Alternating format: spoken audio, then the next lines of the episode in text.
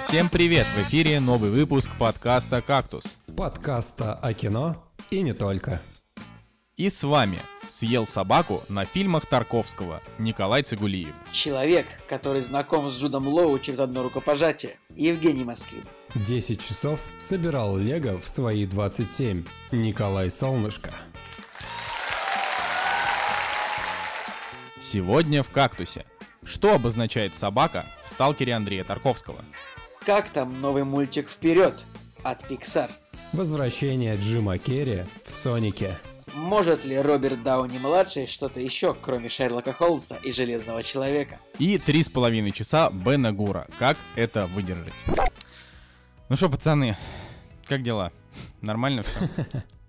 Хорошо. Все, всем пока, спасибо. С вами как Я ждал этого момента, когда ты сделаешь такой поворот. Да, я, я, я, сам ждал.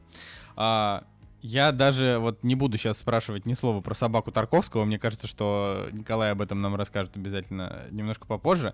Но, Жень, вот эта вот история с Джудом Лоу, честно, даже, даже мне непонятно, что вообще, что, в смысле, почему, как, кто, с кем. Да, да что там Джуд Лоу? Я сегодня сидел на соседнем ряду с э, Денисом Оптимистером. Передайте ему привет. Он обещал, что послушает этот э, выпуск сегодня обязательно. Так, подожди, Оптимистер, ты чё, не слушал все предыдущие выпуски? Мы тебя там в каждом упоминаем. Ты вообще, как так?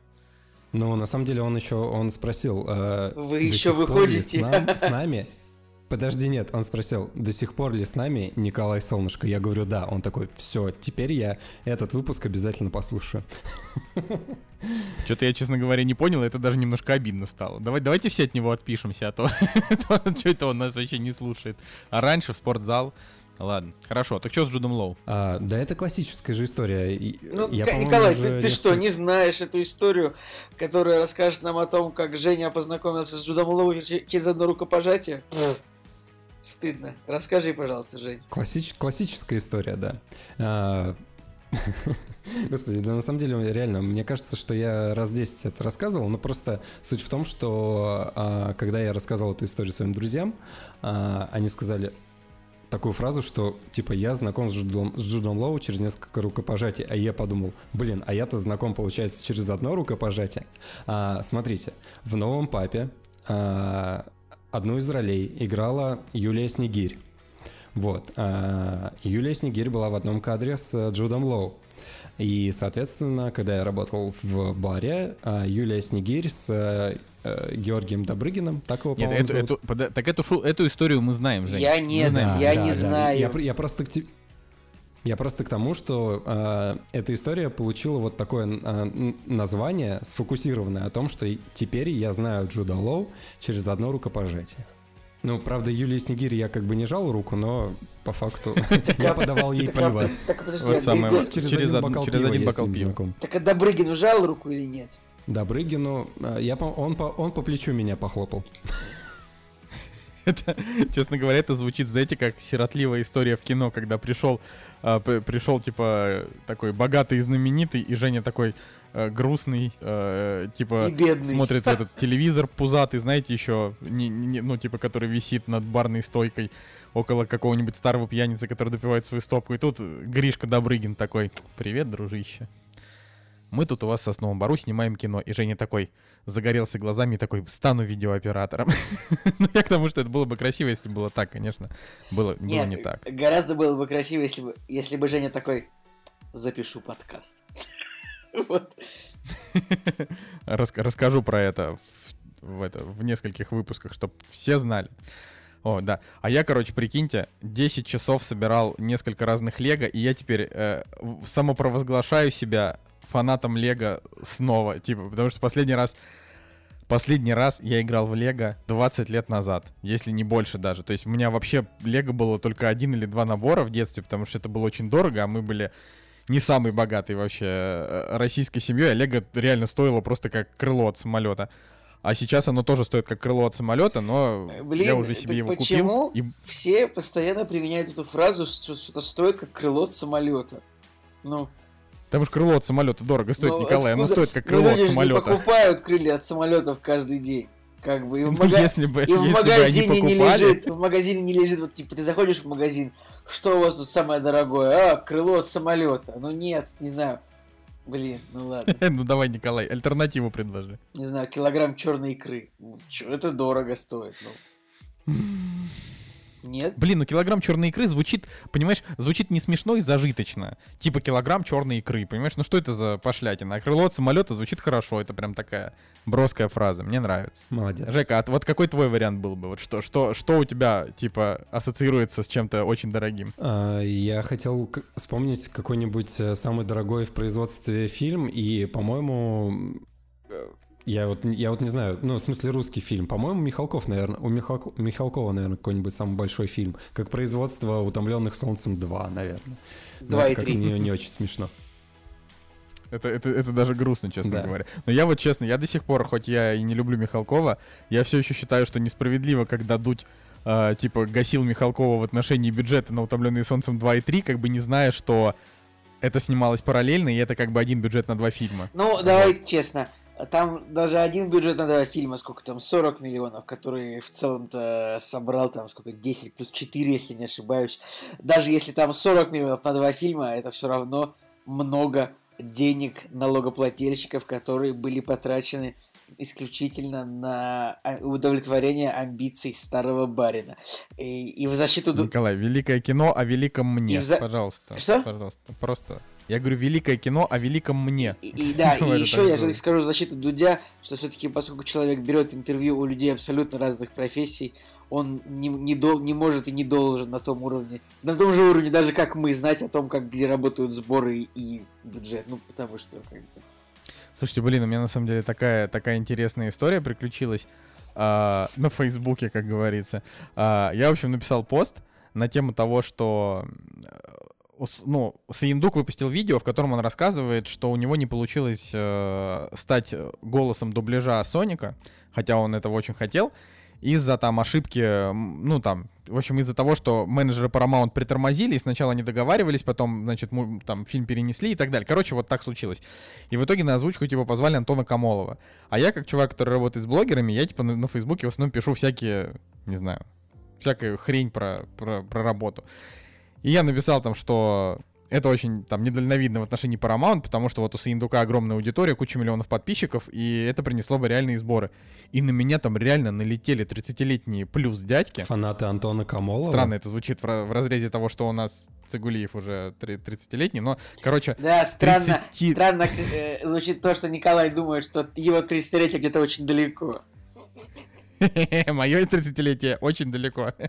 Старый пес. Ну так вот. И, ну, то есть один там чувак пришел, я не знаю, сколько ему лет, ну, наверное, лет 35, наверное. И он такой, типа, что вот, я пошел как раз из Антона Камолова. Другой такой, что-то, типа, ты вообще не понимаешь. Э, Антон Камолов, он клевый, он там продает. И я такой думаю, Блин, я знаю, кто такой Антон Камолов, только потому, что у меня была то ли какая-то жвачка, то ли что-то еще, потому что кому нахрен вообще сдался? Я вот сейчас не хочу никакого неуважения к Антону Камолову, ну кому нахрен сдался Антон деле, Камолов всем, голосом Соника? При всем уважении, в 2020 году Антон Камолов это как бы прошлое, на антресолях. Да. У вас есть, вот у вас есть на вот короче, вот есть такие вещи, которые кладут на антресоли. Это какая-нибудь старая хоккейная клюшка.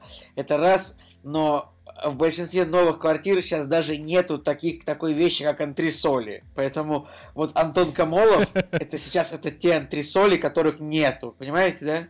Ну, ну просто это же вот э, мне еще главное говорят, а с чего ты взял, что типа аудитории с Индука было бы больше, чем, э, ну, типа, пришло бы больше от него, чем пришло от тех, кто слушает Антона Камолова. А, там чувак мне написал, что вот Антона Камолова слушает каждый день 20 миллионов человек. Я говорю, откуда информация, сколько человек слушает радио, и конкретно Антона Камолова. Ну, то есть это, я не знаю, для меня это немножко дико, потому что по блогерам-то видно, сколько людей их смотрят. А по радио это, это как, я не знаю, это как говорить, сколько людей смотрят рекламу по телевизору, потому что я, э, не знаю, когда еще в те славные времена, когда я смотрел телевизор, Uh, типа 65% из этого я не смотрел рекламу, а в туалете торчал, потому что, блин, все в туалет ходят на перерывах. Я не понимаю, короче, это вот это мышление, но я э, решил там особенно прям не спорить, ну окей, как угодно. Но это странно. Про Соника я просто еще расскажу. Интересная но мне история по поводу того, что все в туалет ходят в перерывы. Я э, почему-то в связи с этим вспомнил такую историю, что вот, ну, есть американский суперкубок, да, по футболу, значит, самое популярное событие в Соединенных Штатах Америки. И как бы, и вот, вот когда он показывает суперкубок, там его смотрит, ну, не знаю, 40-50 миллионов человек одновременно, может больше, может меньше. В таком примерно э, диапазоне эта цифра. И вот когда там происходит рекламная пауза, когда все бегут в туалет, э, американские канализационные сети испытывают невероятную нагрузку вот именно в момент перерыва на суперкубке. Это как бы доказанный факт. То, что, ну, представляешь, типа вот одновременно в стране смывается 40 унитазов, 40 миллионов унитазов. Это же, ну, вообще просто. Вот. Ну, можете почитать что-нибудь. Блин, мне просто интересно, как это... Как ты вышел на такую Как- информацию? Да я, я читал об этом, этом что-то Правда. такое в каком-то паблике, типа, интересный. Знаете, что-то я на в последнее время попадается много очень пабликов на тему того, о чем поговорить в незнакомой компании, типа, если вы совсем идиот. И какие-то просто интересные факты там приводятся вот такие, я так подумал. Хотя вот конкретно этот факт про нагрузку на канализационную сеть во время паузы Суперкубка я слышал, я читал еще лет 15 назад, я не знаю откуда, ну неважно, мне 30 лет. Я, я ребят, просто смотрите, я много чего знаю, все. Доживете, доживете до моих лет, как бы, поймете. Да, я еще не скоро, Жека уже совсем скоро. Так что, так что да. Ладно, чё, как вообще, Николай, у тебя дела-то? Ты ж не, не рассказал тоже ничего. А, да, дела-то, в принципе, все прекрасно. И Я, мне все еще 30, и пока что не больше, и- ну и уже не будет меньше. Ну, и, блин, я был не готов к этому вопросу, как у меня дела. Ты меня хотел спросить, наверное, почему я съел собаку на фильмах Тарковского? Нет, этого я не хотел. Я хотел, это я у тебя спрошу, когда ты будешь рассказывать про Тарковского. Ой, ну ладно. А, ну, я думаю, что просто если, если вы еще что-то хотите добавить в нашем первом блоке, то вы можете, а так я бы уже пошел к премьерам. У нас просто много всего сегодня есть обсудить. Вот, так что... Я просто помню, как в прошлом выпуске мы к премьерам минут через 50 перешли, наверное. к этому. Я, это- я- я просто не готов, что они прямо сразу начнутся. ну, видишь, Николай, к сожалению, подкаст эволюционирует, так что нужно, нужно ускоряться. Жень, Да, а, как говорил э, злодей из э, первой части перезапуска Человека-паука, господи, он говорил, мир меняется, парни. Норман Осборн. Не, нет, это который, господи, который Бёрдмана сыграл. Давайте, напомните мне его имя. Э, А, Его сыграл Майкл блин. Китон, а персонаж был Да, Майкл Майкл, Китон, да. Просто, просто в трейлере Человека-паука, вот первый, по-моему, самая яркая фраза была, где он такой стоит и в кадр говорит «Мир меняется, парни». Ну и какая-то еще была добивочка. ну, пойдемте обсуждать, собственно. Вот и они! Премьеры недели!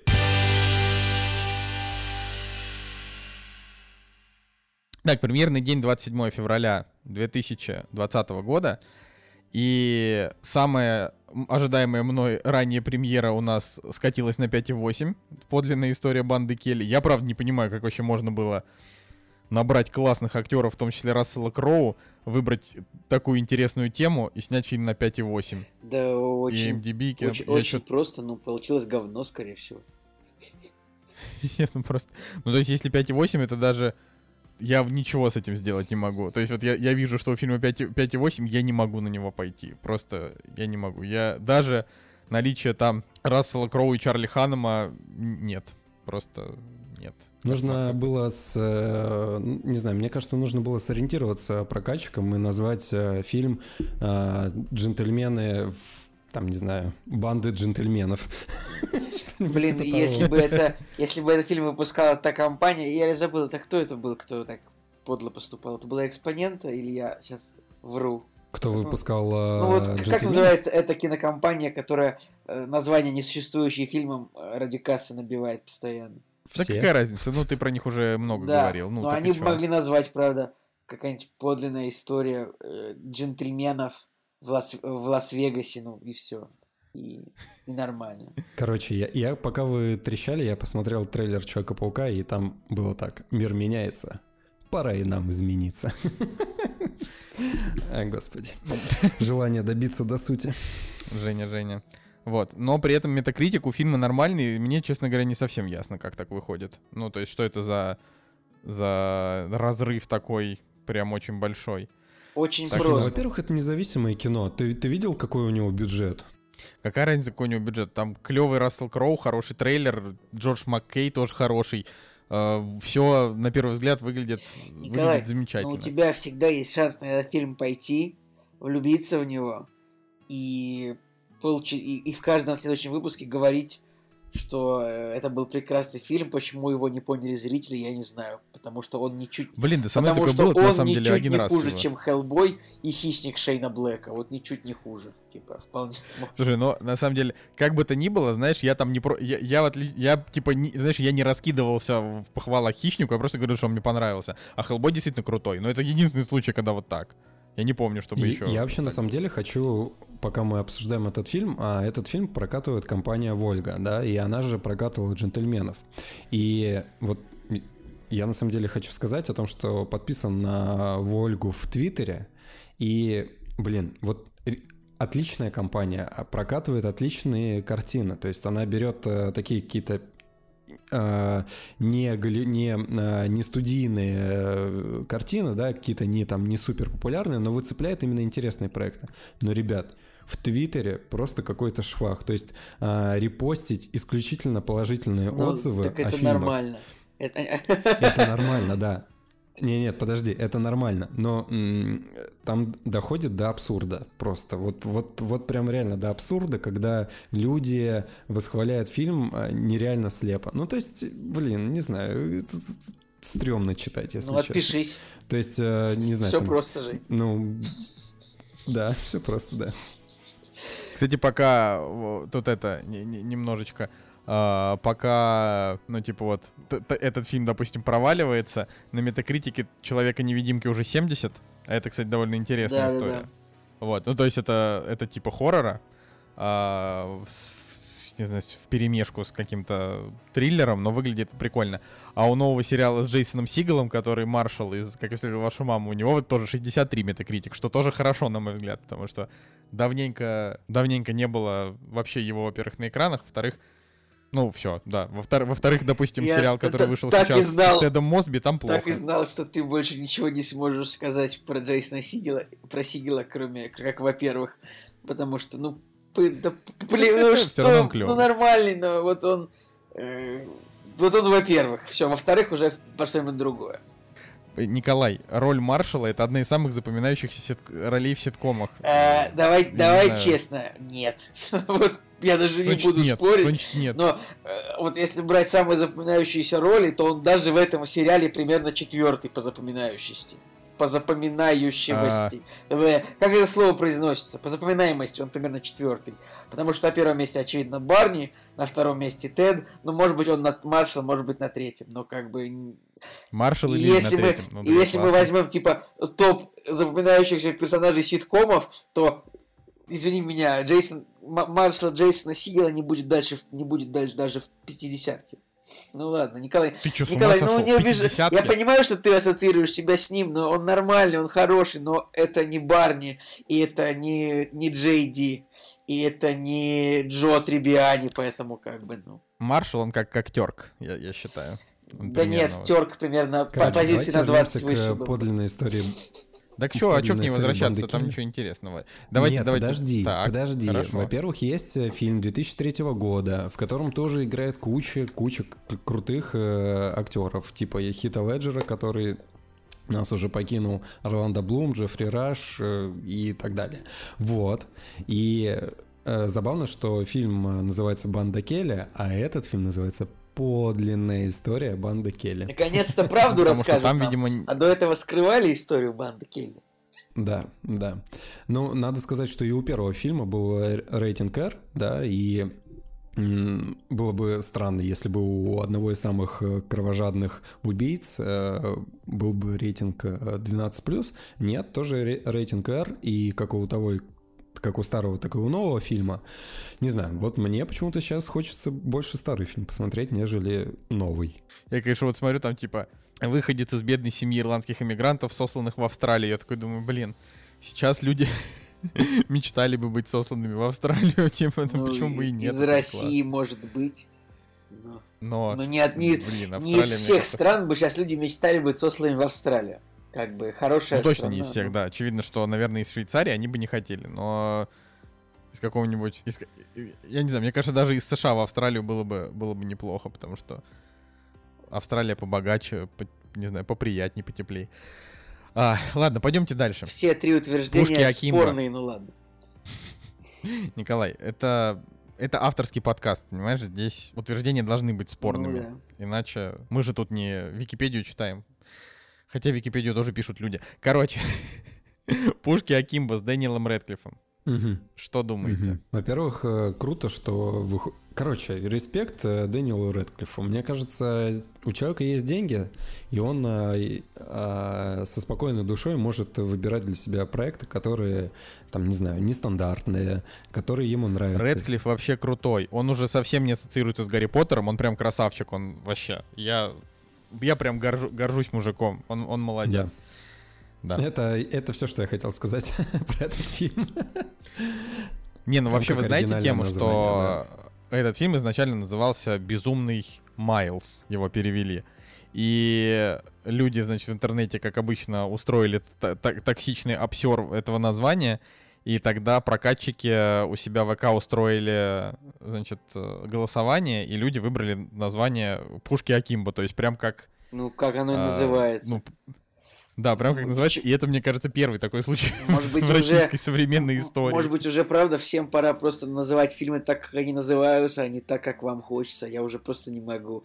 Мне кажется, по-моему, по-моему, как бы Николай бомбит от этого. э, ну, киностудии сами должны как-то трахать за это уже. Потому что ну, называйте фильм так, как он называется ну, по-настоящему. Хватит придумывать что-то, чтобы заработать больше денег. Ну, включите вы рекламную кампанию побольше. Но я считаю, что компании должны... Нет, наш фильм называется «Пушки Акимба». Он не называется «Перестрелка в Вегасе». Он не называется как, как, как- так, как вы хотите назвать его, для того, чтобы... О, наверное, это фильм про тех людей, которые... Нет, это не про тех людей фильм, это новый фильм. Не надо называть его...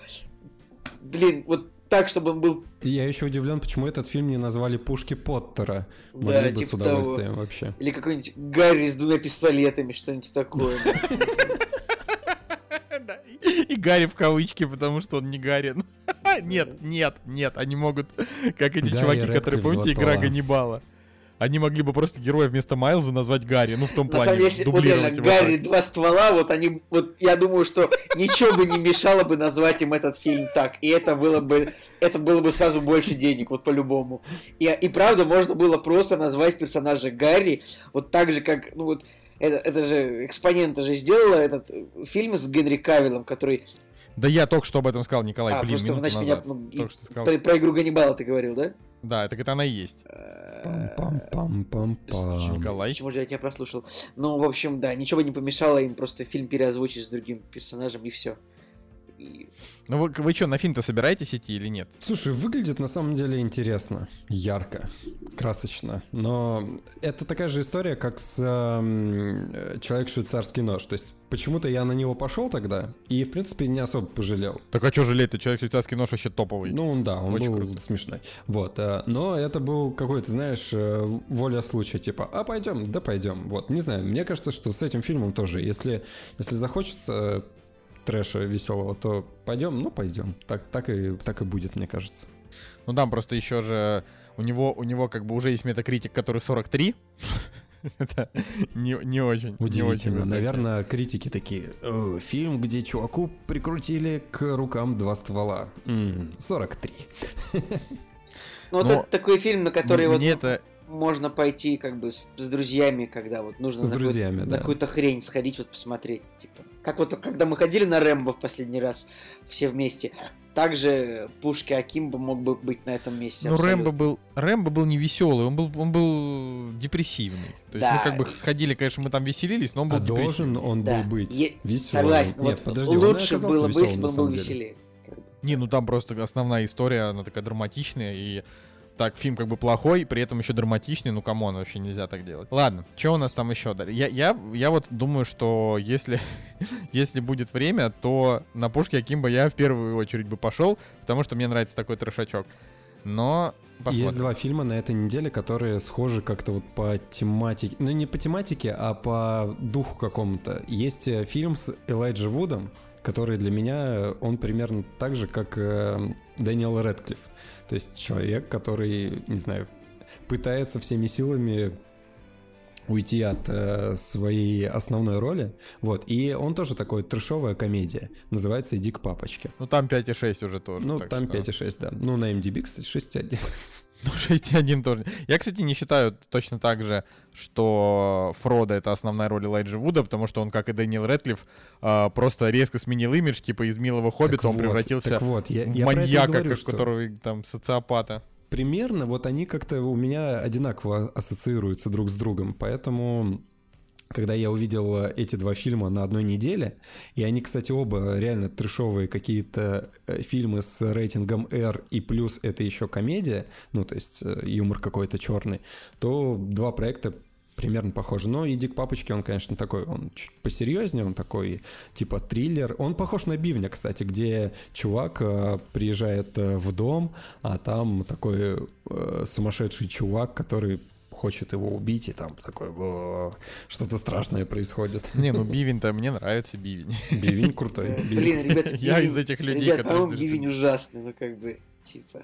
Так это же, это же классика, что типа вот ты и еще один наш товарищ считают, что Бивень просто чудовищная дрянь, а мы, с, а мы с Жекой любим Бивня. Ну потому что Бивень крутой вообще, он, он, он прям отбитый наглухо.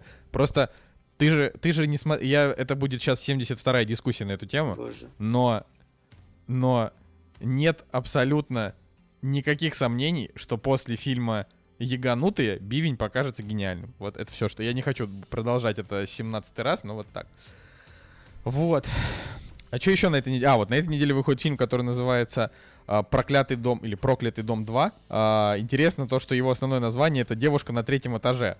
Поэтому этот фильм Николай Цигулиев точно не будет смотреть, потому что прокатчики пытаются обмануть, э, так сказать, развести Николая на деньги. Поэтому он не пойдет на этот фильм, я думаю так. Не, но с другой стороны, если э, тут прокатчики поддерживают малоэтажное строительство, как бы, то это хорошо. Ну, девушка, если на, на третьем этаже, значит, она не, не в муравейнике, не, не на 25-м живет, то есть это уже неплохо. Но они-то перевели проклятый дом. Чё, Жень? Давайте еще про пару трейлеров скажу. Вот Опять же, когда ходили на джентльменов, э, в тысячи трейлеров, которые предваряли э, просмотр фильма, был э, фильм, который назывался «Переводчики». И он, в принципе, показался интересным. То есть там суть в том, что чувак, писатель, запер в своем подвале, по-моему, переводчиков, которые трудились над переводом романа или еще что-то. Ну, в общем, Суть примерно такая, что куча людей была заперта в подвале, и они работали на одного мужика. Выглядело интересно, на самом деле. Там был э, злодей из э, второго Джона Уика, итальянец. Там играет Ольга Куриленко, которая играет во всем чем не попадя, но она когда-то была девушкой Бонда. Вот. Ольга Куриленко — это ак- актриса, а- актриса со славянским происхождением, которую можно заставить показать сиськи в кадре. Я вот так вот ее запомнил, честно. Ну, ну что ж, ладно. Ну с этим... Это нравится, это неловкая пауза. Ну это же правда. По поводу фильма «Переводчики», какой-нибудь недалекий человек может прийти на него и такой, блин, а где Джейсон, где Джейсон Стэтхэм? Ладно. Нет, не... мы, типа будем, он, мы, будем, мы будем не поддерживать шутки друг друга весь этот выпуск, да. Типа он страдает катарактой и думал, что это перевозчики, а папа на самом деле это переводчики. Типа того. На самом деле у фильма «Переводчики» был действительно да, любопытный трейлер, но но 6.3. Э, это, это все очень, очень сложно. Я, мне вообще кажется, что вот когда а, у вас заявлена какая-то авантюрная история, но маленький рейтинг, это значит, что а, авантюра не удалась. И это, это очень печально. Я вообще, честно говоря, уже забыл. Есть, есть точное описание сюжета. Ос- основой сюжета стала документальная история 12, 12 переводчиков, закрытых в специальном бункере в Италии для работы над переводом книги Дэна Брауна «Инферно». А, подождите. То есть это главный герой играет Дэна Брауна? Ну, как бы, да, но нет. не Дэн Брауна, нет. Ну, это нет, там просто, подожди, это где написано про Инферно? Потому что э, и в трейлере, и, в, и на Кинопоиске написано, 9 переводчиков работают в секретном бункере над последней частью самого нашумевшего бестселлера. Их изолировали, написано... чтобы не допустить утечки новинки в интернет, но она произошла. Теперь вот. дальше, чуть ниже пролистни, там в интересных фактах будет э, основой сюжета, стала а, документальная история. Это. Да. Слушай, это, кстати, прикольно. Блин. Ну, интересно же, согласись. То есть из той кучи трейлеров каких-то стрёмных, вот этот мне показался более-менее интересным. Интересно, но очень вряд ли э, там будет происходить что-то связанное с кровищей и прочим. А еще э, они по трейлеру показывают что этот автор как бы гений, что он написал какую-то совершенно гениальную, невозможную книгу, а Инферно, ну, она при всей своей хорошести далеко не гениальная книга. это, это очень нужно прям себя любить для того, чтобы так. Кстати, помните, мы на прошлой неделе «Зов предков» обсуждали, вот этот фильм про собаку Диснея, у него так-то 7,3, оказалось, что фильм понравился людям, вот, поэтому, а у Калашникова 7,1. Я тебе даже больше скажу, а, когда я сидел с Денисом Оптимистером в одном зале сегодня, а ребята говорили, что фильм хороший. Калашников? какой? Зов, Зов предков. А, Зов предков. Да, э, хороший, но собака суперкомпьютерная. Ну, если я правильно все понял. Я, я вот. почему-то, мне почему-то думалось, что, ну, в смысле, не думалось, а думается, что «Зов предков» — это вот кино, которое нужно не в кинотеатры выпускать, а вот в Disney+. Direct to DVD. Да. Ну, не Direct to DVD, сейчас уже, сейчас уже никому не нужен Direct to DVD. Вот есть Disney+, у них свой сервис, и весь контент, который там есть, это «Мандалорец», э, все старое, что там было, и «Леди и бродяга», у которого там, не знаю, Metacritic 30. Поэтому, если, если есть что-то более-менее удачное, то, наверное, мне кажется, лучше вот такие проекты отдавать под э, промо для Disney чем, чем на большие экраны. Ну, я правда не понимаю тоже такого. Но опять же, мы с вами что, разве профессионалы кино? А, кстати, а, по поводу DVD и цифровых э, платформ. Оказывается, на самом деле, я почитал историю Netflix, и они начинали с э, проката DVD. Они, они почтой высылали э, диски да, когда не было интернета, то есть они достаточно давно существуют, до появления интернета, условно говоря, они по почте высылали диски, люди смотрели фильм и по почте обратно возвращали. А, то есть такая типа конкуренция была классическим DVD-салоном, а, где ты приходил, брал диск, и тебе нужно было идти его обратно возвращать и так далее. То есть они по почте все это делали. И оказывается, они до сих пор в Америке а, прокатывают а, фильмы для своих клиентов. Они у тех, кто живет далеко, да, у кого там сложно с интернетом и так далее, у них до сих пор осталась часть та часть бизнеса, которая с помощью почты отправляет DVD диски своим клиентам для просмотра. То есть прошло там 24 часа, ты посмотрел и возвращаешь по почте обратно диск. Вот так вот. Ставьте лайк за интересный факт. Прикольно. да, как говорится. Но я, я правда знал об этом, просто, но и, и интереснее, что это действительно не, не самая популярная штука. Вообще, я, я все еще, все, все, все еще э, считаю, что Netflix молодцы. Мы вот буквально недавно, значит, скооперировались и на троих э, с э, товарищами оплатили 4К Netflix. Будет получаться что-то по 280 рублей в месяц. Мне кажется, нормально. Вот. Зато 4К. Э, по поводу 4К. Я тут э, Помните, да, ту историю, когда я купил 4К телевизор, купил к нему супер-пупер приставку, но так как э, телевизор э, находится в конце комнаты, а роутер Он плохо, ло- плохо ловит, и поэтому ты не можешь смотреть 4К, ну, обидно. Да, так исторически сложилось, что роутер находится в коридоре, и тянуть его куда-то дальше не то, что не имеет смысла, но не хочется. Женя, Женя, у меня ровно то же самое. Я просто, я просто голову себе разбил. Play, PlayStation, э, Netflix вообще... Все, дай бог, дай бог Full HD, это если настроение хорошее у роутера. Мне сказали, что для этого можно купить какой-то специальный прибор, который... Можно прибор? Ну, как да. штука называется, то ли, то ли ретранслятор, то ли что-то еще, ты его типа ставишь ближе. Вот. Друзья, вот давайте в двух словах. На самом деле это была дикая боль. Интересная история. То есть э, я познакомился со всеми вот этими сетевыми э, правилами, законами и так далее. То есть до этого у меня был э, роутер Xiaomi, какой-то самый дешевый, но который поддерживал и 5 ГГц, и 2,4, и в принципе для стандартных каких-то повседневных задач его хватало. Потом, когда появился телевизор, он э, перестал вообще как-то плавить эту сеть, все время терял, ничего не, не смотрелось, не ловилось. И я подумал, как обычный, э, обычный человек, я подумал, куплю я роутер помощнее. Купил тоже Xiaomi помощнее, но нифига, вообще ничего не помогало, ситуация примерно такая же и осталась. Да, он, у него там было а, побольше антенн, он был посовременнее, но сигнал, в принципе, также плохо доходил.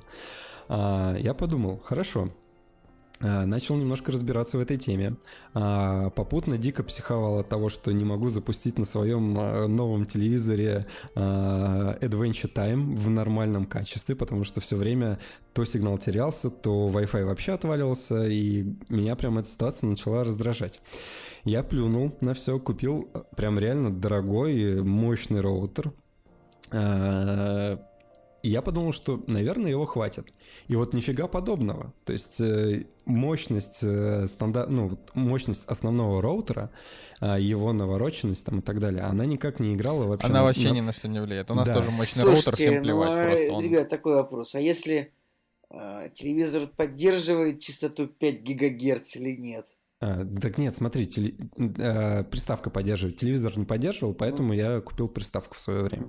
Так вот, короче, оказалось, что 5 гигагерц, он вообще э, не пробивает стены, да, и он работает на малом расстоянии. 2,4 э, пробивает дальше, но э, так как это многоквартирный дом, да, здесь очень много помех, очень много сетей, и скорость реально просаживается. То есть он э, он э, прям там, не знаю, условно говоря, 5 мегабит в секунду.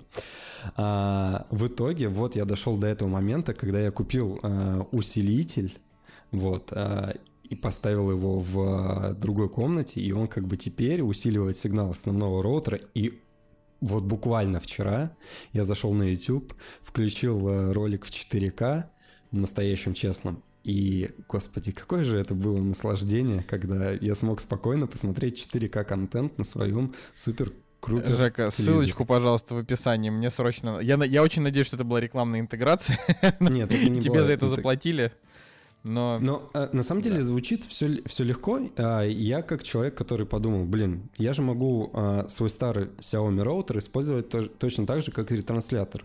И да, он а, как усилитель. И да, он действительно работает в этом режиме, но почему-то, вот реально почему-то, а, устройства с ним очень плохо работают. Вот э, он не видит там все бенды, а, все, э, все время отваливается, там, не знаю, то телевизор отваливается, то телефон. То есть э, дешевый вариант купить новый роутер, использовать старый, не прокатил. Пришлось покупать производителя и основного роутера, и дополнительно вот одного производителя. И теперь, господи, реально все работает потрясающе. Мужик сделал ну и хорошо, Жень. полезное дело. Ну, слава богу. Я думаю, что да, ну и слава богу. Я думаю, что на этом мы можем закончить наш э, премьерный блок и перейти уже к кино. «Кактус» — подкаст о кино и не только. Ребята, э, обожаю Э, новости на российских э, главных вот сайтах типа вести.ру. Э, новость, э, которая связана с кино. Какие фильмы стали жертвами китайского коронавируса? Как вы думаете? Какие?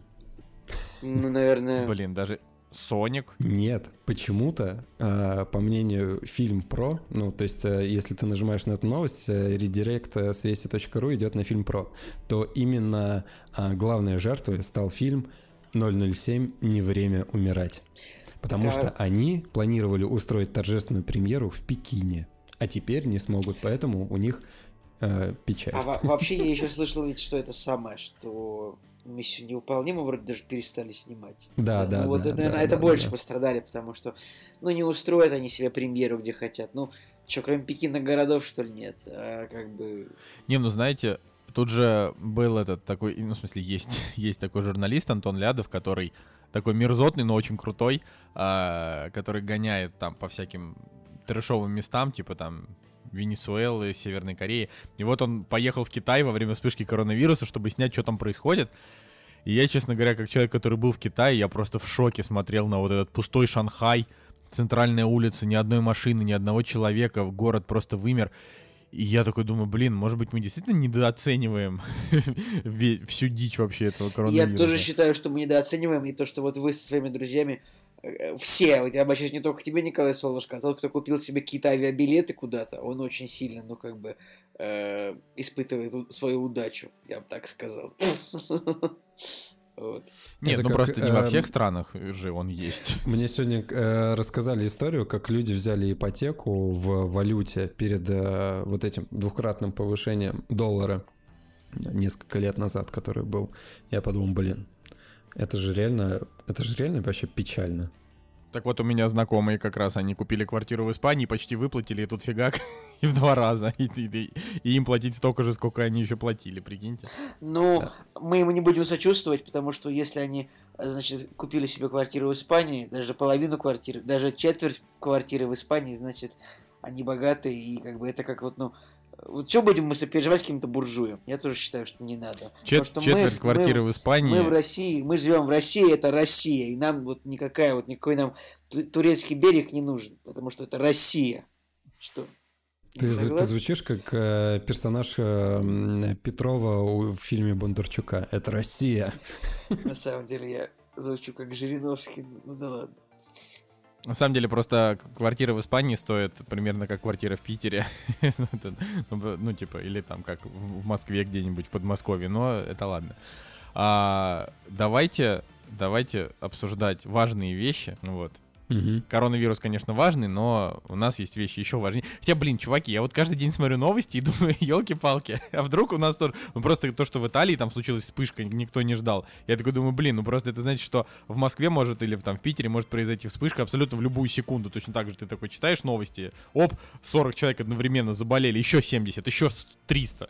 В общем, да, такое. И э, это, ты просто это, меньше думай. Это не шутка, это на самом деле правда все может произойти очень быстро, очень резко. В Южной Корее тысяча человек заразилось буквально там за неделю, по-моему. И поскольку к нам ведь тоже напривозили людей зараженных со всех этих лайнеров и прочего.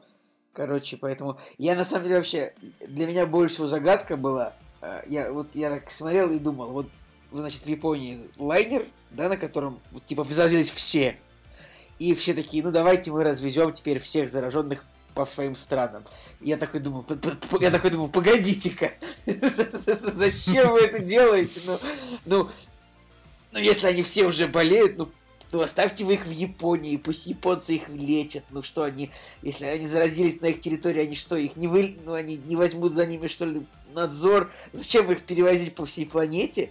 Как бы э, две недельки вы там полежали. Ну, это типа, знаете, Зачем гайд это? о том... Что это за глупость? Это же, это же глупость, нет? Вот, значит, у нас есть очаг, и давайте мы э, людей развезем. И главное, и никто вот этого, американцы такие, мы вот отвезли всех людей, русские, мы отвезли всех людей, потом европейцы, мы отвезли, и, вы, вы, вы сами вы не понимаете, что вы делаете? Ну ладно. Это просто, типа, есть гайды. Как не нужно поступать в случае зомби-апокалипсиса? Не перевозите зомби из страны в страну, да? Ну, то есть, они, э, этот же вирус, ну, то есть, там, там же вероятность умереть, она как бы, типа, 15%, да, насколько я понял.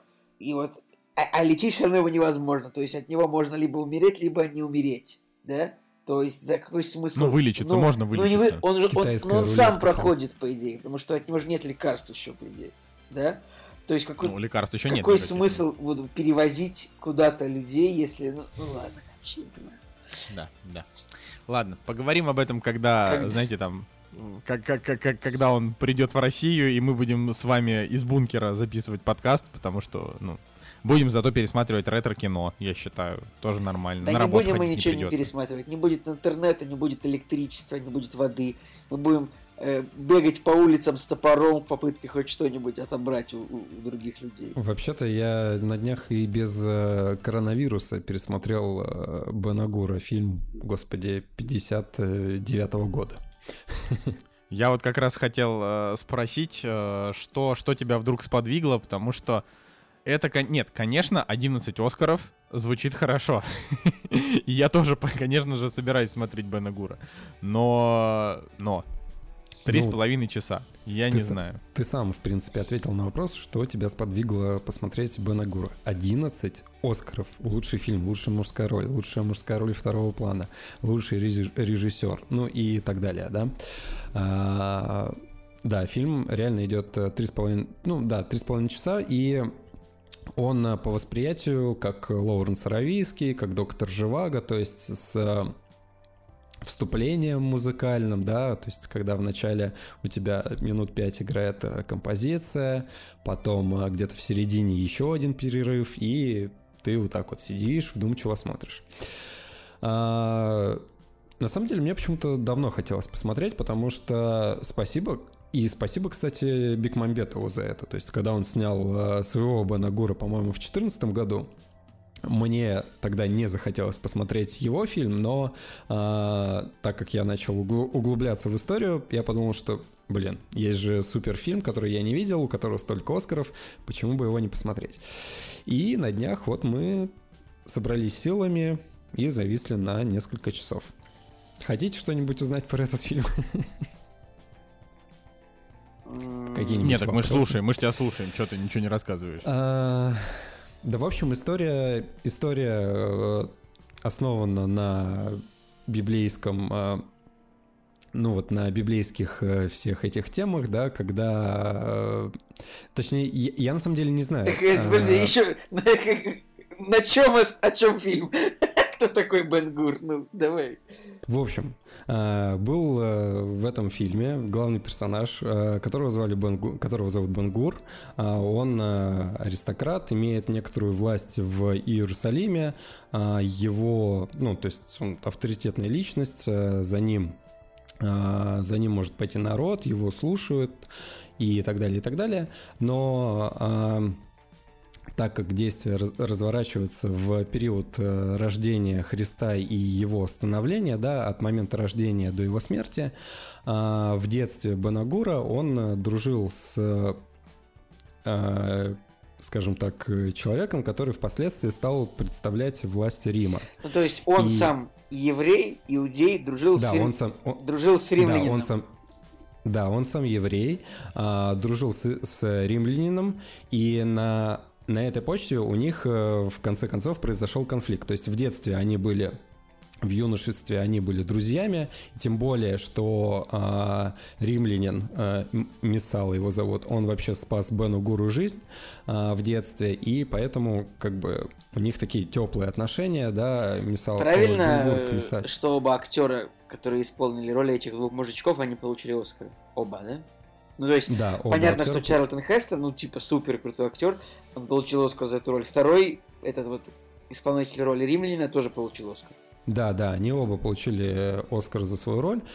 Вот, вот, в общем, э, здесь начинается конфликт, да, то есть, э, когда уже во, во взрослом, во взрослой жизни вот этот Мисала возвращается в Иерусалим, подавить христианство, да, людей, которые начинают следовать за Христом, его цель как бы навязать власть Рима. То есть э, у вас нету бога, да, единственный бог это э, император Рима. Вот. И, соответственно, Бангур начинает э, противиться этой идее, он говорит, что я не пойду против своего народа, а здесь э, мы свободны, не нужно нас узурпировать и так далее, и так далее. И, в общем, они из друзей превращаются во врагов. Происходят некоторые события, и, в общем, Бен Агура отправляет в ссылку, и он как бы вогла... ставит свои идеи вернуться обратно в Иерусалим, а, спасти там своих родственников и, и поквитаться с Мисалой. Но это если утрировать. В общем, на самом деле довольно такая интересная история, где, а, где есть классические вот эти вот а, сценарные темы мести, Похоже, на самом деле, вот если вы смотрели «Гладиатора», примерно ну, вот конечно, самое, смотрели да? «Гладиатора». Только гладиатор, получается, э, гладиатор вытекает из Бенагура.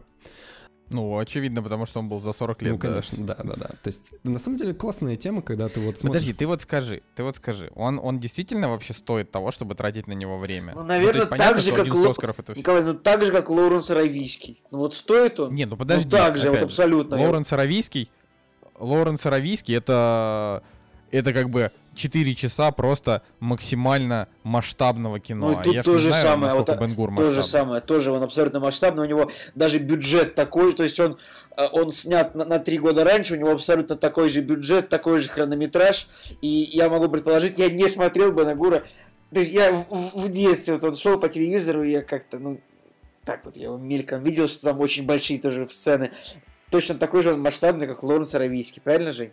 Короче, да. А вот сравнения, они неизбежны, и и, конечно же, я тоже сравнивал для себя, что лучше там, да, из того, что я видел. Потому что фильмы, да, они идут, они масштабные, они идут по три с половиной часа, и вот они чем-то похожи, потому что вот у них история, она реально такое полотно, которое вдумчивое, нужно искать, э, нужно Слушай, думать, а скажи, нужно... морские баталии там вживую сняты или это какой-нибудь там вода и, и фигурки? А, морские баталии сняты не вживую, то есть э, они построили, по-моему, корабль а, в натуральную величину, но он у них перевернулся на воде, ага. и им пришлось в итоге снимать все это... Фигурки типа? Ну да, постановочно. То есть они, они перевернули корабль, поставили его в студии и, ну, по классике, да, там снимали крупные планы а, на этом корабле.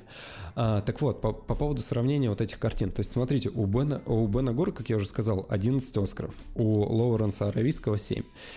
Если вот сравнивать именно по Оскарам, то, как бы, мне кажется, несправедливо. Я все-таки, я все-таки уверен, что Лоуренс Аравийский — это реально более масштабная, более значимая кар- картина. Просто э, Бенгур играет на поле религии, да, то есть тяжело. Тем более, тут ага. израильтянин главную роль исполняет, ну, главный, главный персонаж, поэтому это такая щекотливая тема. Особенно в 59 году, а когда у нас государство Израиль было образовано? В 55-м или когда, я сейчас посмотрю?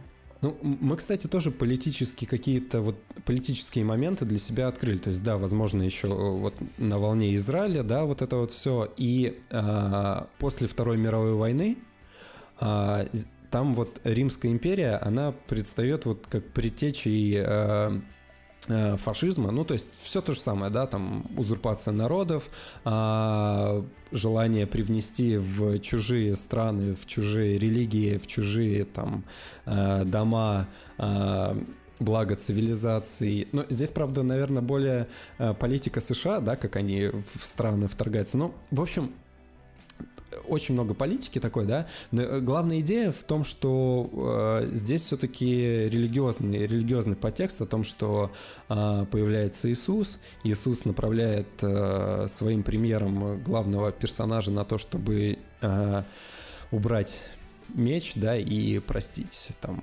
простить э, своего врага и смириться да, со, со своей участью. На самом деле, э, концовку Враг моего очень... врага — мой враг. Ну, это, это в начале, а в конце э, подставь, если тебя ударили... Э, как, как это? Если тебя ударили э, один раз, да, на второй раз подставь э, правую щеку. А сам ну, хук знаю, снизу. Да.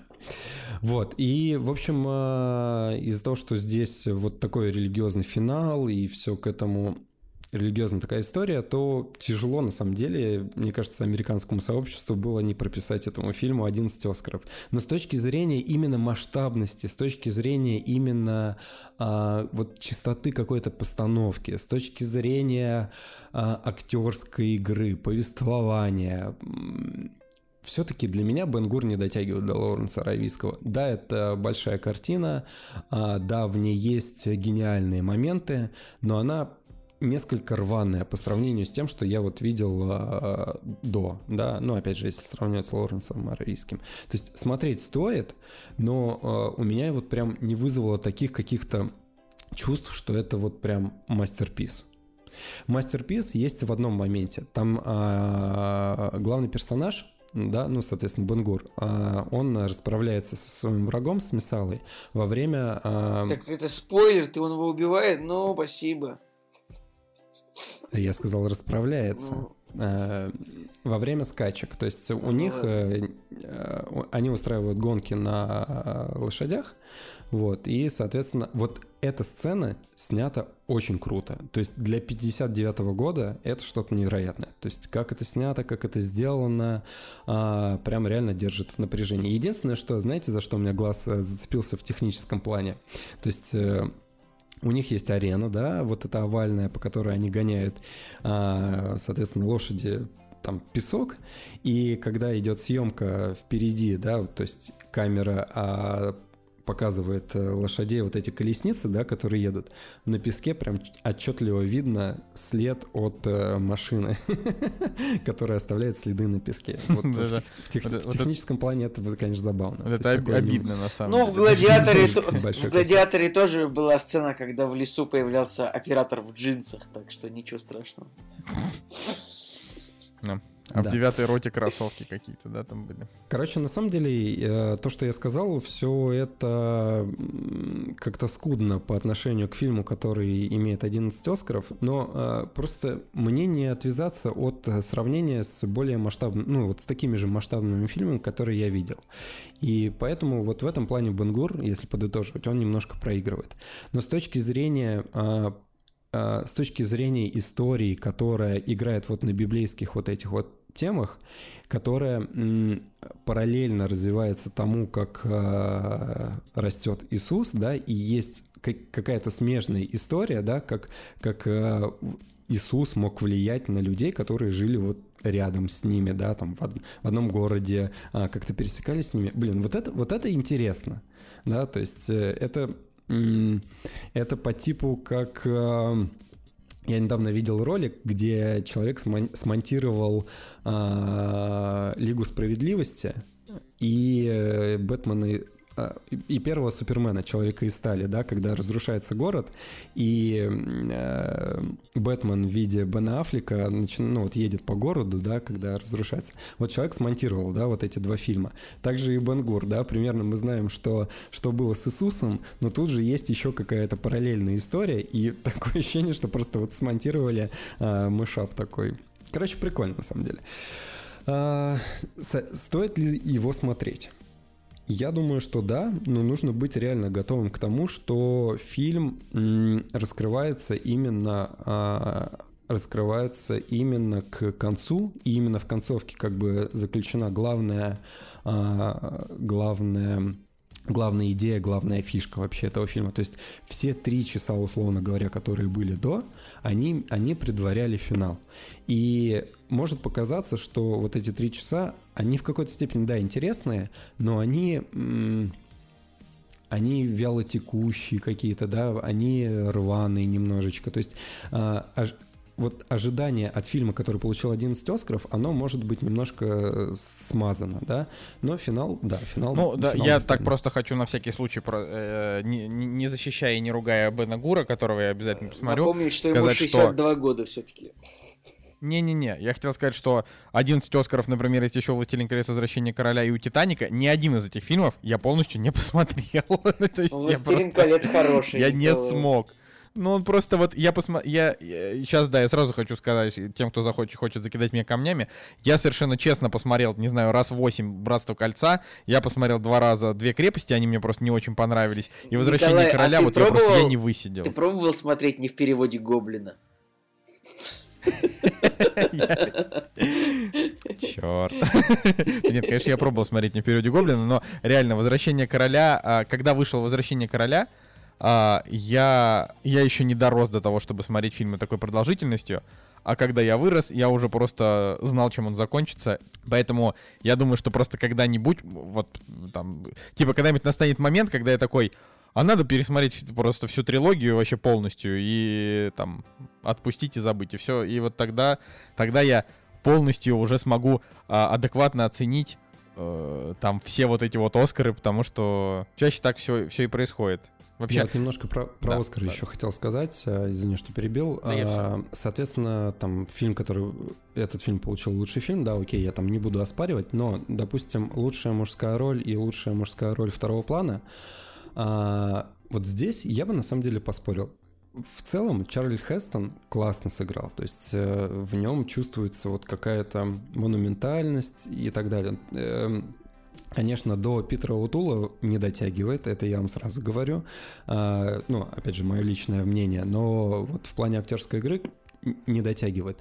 И вот по поводу э, Оскара за лучшую а, лучшую роль муж... Э, второстепенную роль мужскую, да, здесь я бы вот вообще поспорил. Мне кажется, что Стивен Бойд, ну не знаю, вот как-то странно. То есть у меня такое складывается ощущение, что как бы это достойный фильм, но а, ему просто прописали все эти Оскары уже вот за все.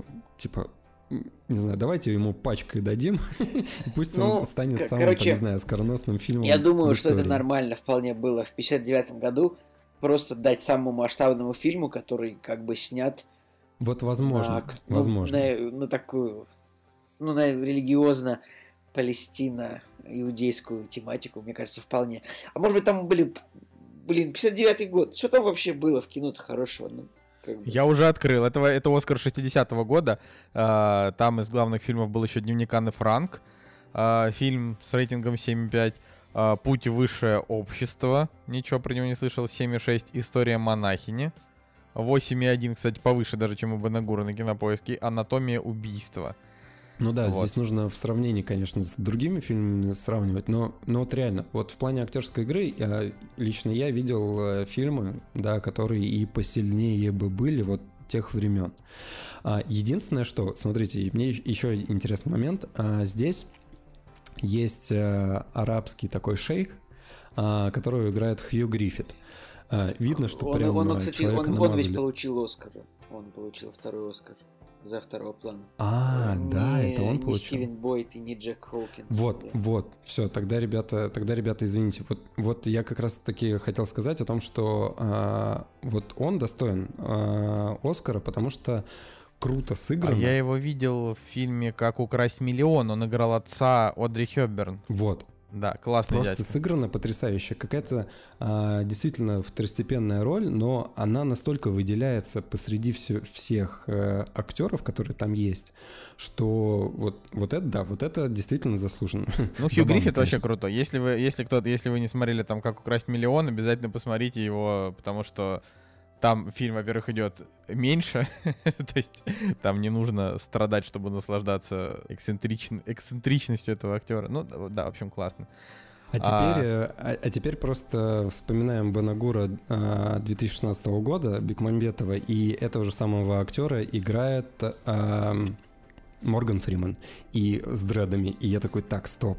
Но это прям, ну, ну, как бы совсем не попадание. Понятно, что у меня есть э, основа, да, которая у меня уже есть в голове, и на которую я делаю сноски, да, и... но Морган Фриман это, это вообще мискаст просто нового Банагура Бекмамбетова. Ладно, идем дальше. Потихонечку, помаленечку продвигаемся. А, я хотел рассказать про Соника в кино, э, потому что мы все-таки не выдержали, и несмотря на то, что Антон Камолов конечно, это не не Саендук, хотя я не то чтобы фанат Саендука, честно говоря, у меня нет совершенно какого-то этого, просто а, просто для ради ради шутки. А, я вот я готов, короче, ответить на ваши вопросы, если они у вас есть, если нет, я просто расскажу. Николай, никто не тебя не сдерживает, пожалуйста, просто возьми и расскажи.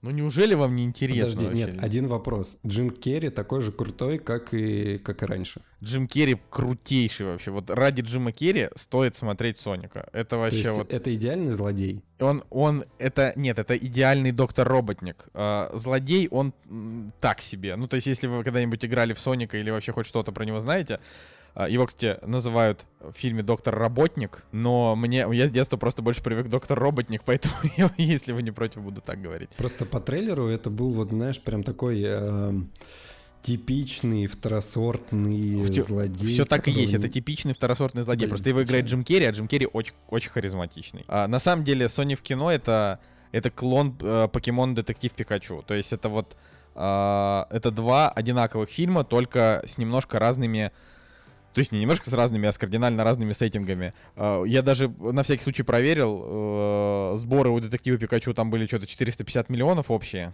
А, а у Соника как бы тоже сейчас очень, очень хорошие сборы, а, неожидаемые студией. И есть вероятность того, что он там тоже дойдет, ну, там, может быть, до 300 миллионов. И тогда это будет там в топе 5 самых успешных фильмов по, по играм. Вот, но по сути, просто есть, сравнивать с, покемо, с покемонами весело, потому что это же Sega против Nintendo, то, о чем я говорил в прошлом выпуске.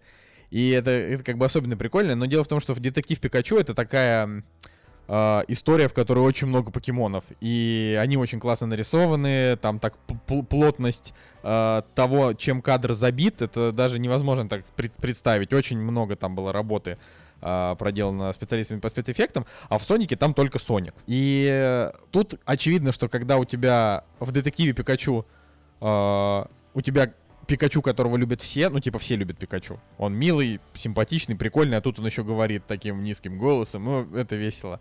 А, то здесь сложно, потому что, во-первых, Uh, ни, ни голос Антона Камолова, ни, ни наверняка оригинальный голос Соника, он ничем каким-то особенно запоминающимся не блещет, потому что Соник это такой типа подросток. Поэтому, ну, какой-то особенной харизмы ему не завезли, очевидно. Uh, но при этом очень похоже, потому что и, значит, и Покемоны, и Соник это, это такие детские фильмы, которые просто не тошнотно смотреть взрослому. Поэтому обоим я поставил там семерки. Не тошнотно в том плане, что, вот знаете, есть э, детские фильмы, которые невозможно смотреть.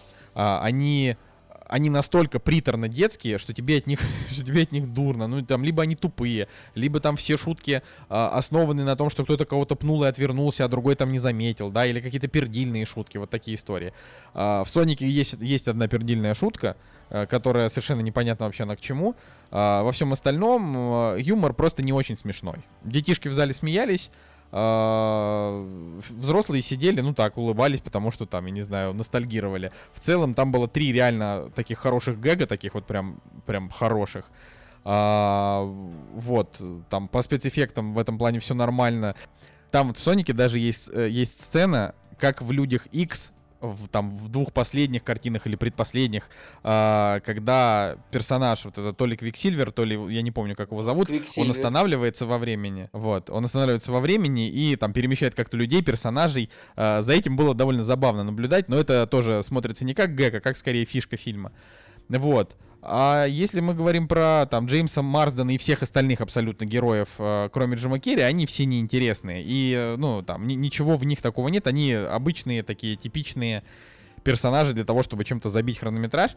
Ну вот, а Джим Керри крутой, и я очень рад, конечно, его возвращению, потому что э, он и кривляется весело, и отыгрывает смешно, э, и вообще он, правда, похож вот на такого, э, такого заносчивого гения профессора, который хочется его добиться. Ну, на, мне, на, на мой взгляд, это, это удачный, удачное попадание в каст. Просто если бы Соник был повзрослее, вот сам, сама по себе вот эта вот история была повзрослее, было бы классно. Но он, опять же, повторюсь, такой же, как детектив Пикачу. То есть там детская мораль, дружба это важно, любовь это важно, семья это важно. Uh, там одиночество это плохо, нужно быть вместе, зло нужно победить. Ну вот такая вот, это прям очень все банально. Но при этом там очень, очень а, много такого мелкого, легкого фан-сервиса, от которого люди, которые там в детстве сидели и играли в Сегу, немножечко их, значит, проберет. А, ну, там, во-первых, эти колечки, с которыми Соник бегает, там каждый из колец перемещает из, одно, из одного мира в другой. То есть это прям хорошо. Во-вторых, там сцена после титров. Э, она просто никак не влияет на сюжет, поэтому я расскажу. Там она 3 секунды идет. Uh, если что, перемотайте на 20 секунд. Значит, uh, в сцене после титров там появляется Тейлз. Это его дружок-лисенок с двумя хвостами. В этот момент я такой, е То есть я прям, я прям порадовался. Потому что самая крутая игра Sonic — это вторая часть. Uh, и э, я прям очень хочу сиквел для того, чтобы посмотреть Соника с Тейлзом. Мне прям это очень понравилось. Вот. Э, а будет Соник с Антоном Камоловым? Да не, ну... Пусть Антон Камолов, но главное, что вся команда должна быть в сборе. Ждем еще третью часть, где появится Наклз, и вообще просто... Вот. А, я не совсем понимаю, по какой причине еще вот тоже к этому, почему Nike не выкупили интеграцию в Сонике, потому что Nike активно себя, значит, позиционирует, как мы делаем лучшие беговые кроссовки в мире, нас даже чуть ли не считают за допинг. большое за самое за небольшую рекламную интеграцию. Давайте рекламировать кроссовки. За очередную... Давайте рекламировать. Знаете, в каждом фильме я не понимаю, почему такой-то бренд не выкупил рекламу. Мне кажется, это, ну, вот это важно очень в каждом фильме, что больше должно быть рекламы, больше рекламных интеграций. Правильно, Николай, мы тебя поняли? Да, да, да, да, да. Спасибо, типа, Николай ну, Цигулиев, за. Ну, серьезно, если так смотреть кино, но э, какой был предыдущий? Почему, э, почему в «Паразитах» какая-нибудь лапша Ролтон не выкупила интеграцию? Ну что такое? Да Ширак, ну почему ну, Ролтон ну, корейская? Не, ну правда, я прям ждал, что у Соника будет Nike, потому что Nike это беговые кроссы. Я, я говорю, для меня а это еще беговые кроссы делают 10 других фирм. Но вот в моем понимании Nike это главные беговые кроссы в мире не потому, что я люблю Nike, потому что я больше люблю Рибок. То есть это, это вообще не важно. Просто они себя так позиционируют. И я удивился, что они не выкупили, а выкупила Puma, которая вообще нахрен никому не нужна. И это, это просто очень странно. Вот. И я это заметил только потому, что, блин, я занимаюсь рекламой, никогда что-то докопался. Если бы был фильм про фотографов, ты бы тоже такой, почему он, почему он фотографирует широкий кадр на, э, этот, на портретный объектив, Но если бы там была какая-то такая блин, история. Это была маленькая техническая деталь, я тебе так скажу. Абсолютно во всех фильмах, где в, кадре появляются фотографы, режиссеры очень плохо эти моменты ставят. Они там, и фо- все фотографы, вот эти вот, которые типа играют в кино, ой, в массовке там стоят фотографы, что-то фоткают, типа, они всегда это делают неправильно, потому что ну, ну, это просто кино. Да. И то, что Nike не выкупил рекламу, боже мой, Nike, выкупите рекламу, пожалуйста. Ну, в смысле, это просто... Я чувствую, как а, люди, которые Люди, которые носят пуму и которые слушают, слушают Антона Камолова, сейчас просто столько дизов накидают, солнышко. Да, такие скажете. Знаете, прикиньте, идет человек, и он просто, у него татуировка на руке Антон Камолов, потому что он там олдскульный MTV-шник и идет в пуме. Ладно, простите меня, люди, которые Я не представляю человека, у которого может быть татуировка Антон Камолов, только если это не сам Антон Камолов. Даже Антон Камолов не будет делать татуировку Антона Камолова, потому что, да. Короче, вот, и последнее, что хотел сказать, это в отношении того, что э, просто все очень быстро забыли, что Соник изначально-то был уродом чудовищным, и потом его перерисовали в симпатяшку, и как бы этот факт потихонечку как-то забылся всеми, и я даже в рецензиях его там не, ну, там не встречаю часто. Э, реально Соник очень милый, приятный и э, такой вот запоминающий. То есть вот условно игрушка вот такого вот такого Соника была бы не лишняя. Она, она детишкам бы понравилась. Это прям круто. Не то, что вот тот ублюдок. А еще там есть внутри шутка а, про, ну, типа, про уродливого Соника. Это они хорошо обыграли этот момент в, в кино. То есть это... Короче, то, самая ирония. ну там как бы я не знаю, насколько это конкретно. Может быть, они это сделали еще до того, как они перерисовали Соника, но там есть история, когда там...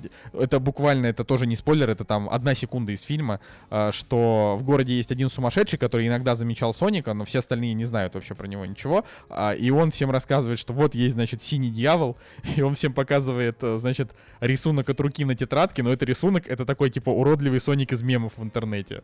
Я такой, типа, о, хорошо. Это для любителей мимасов.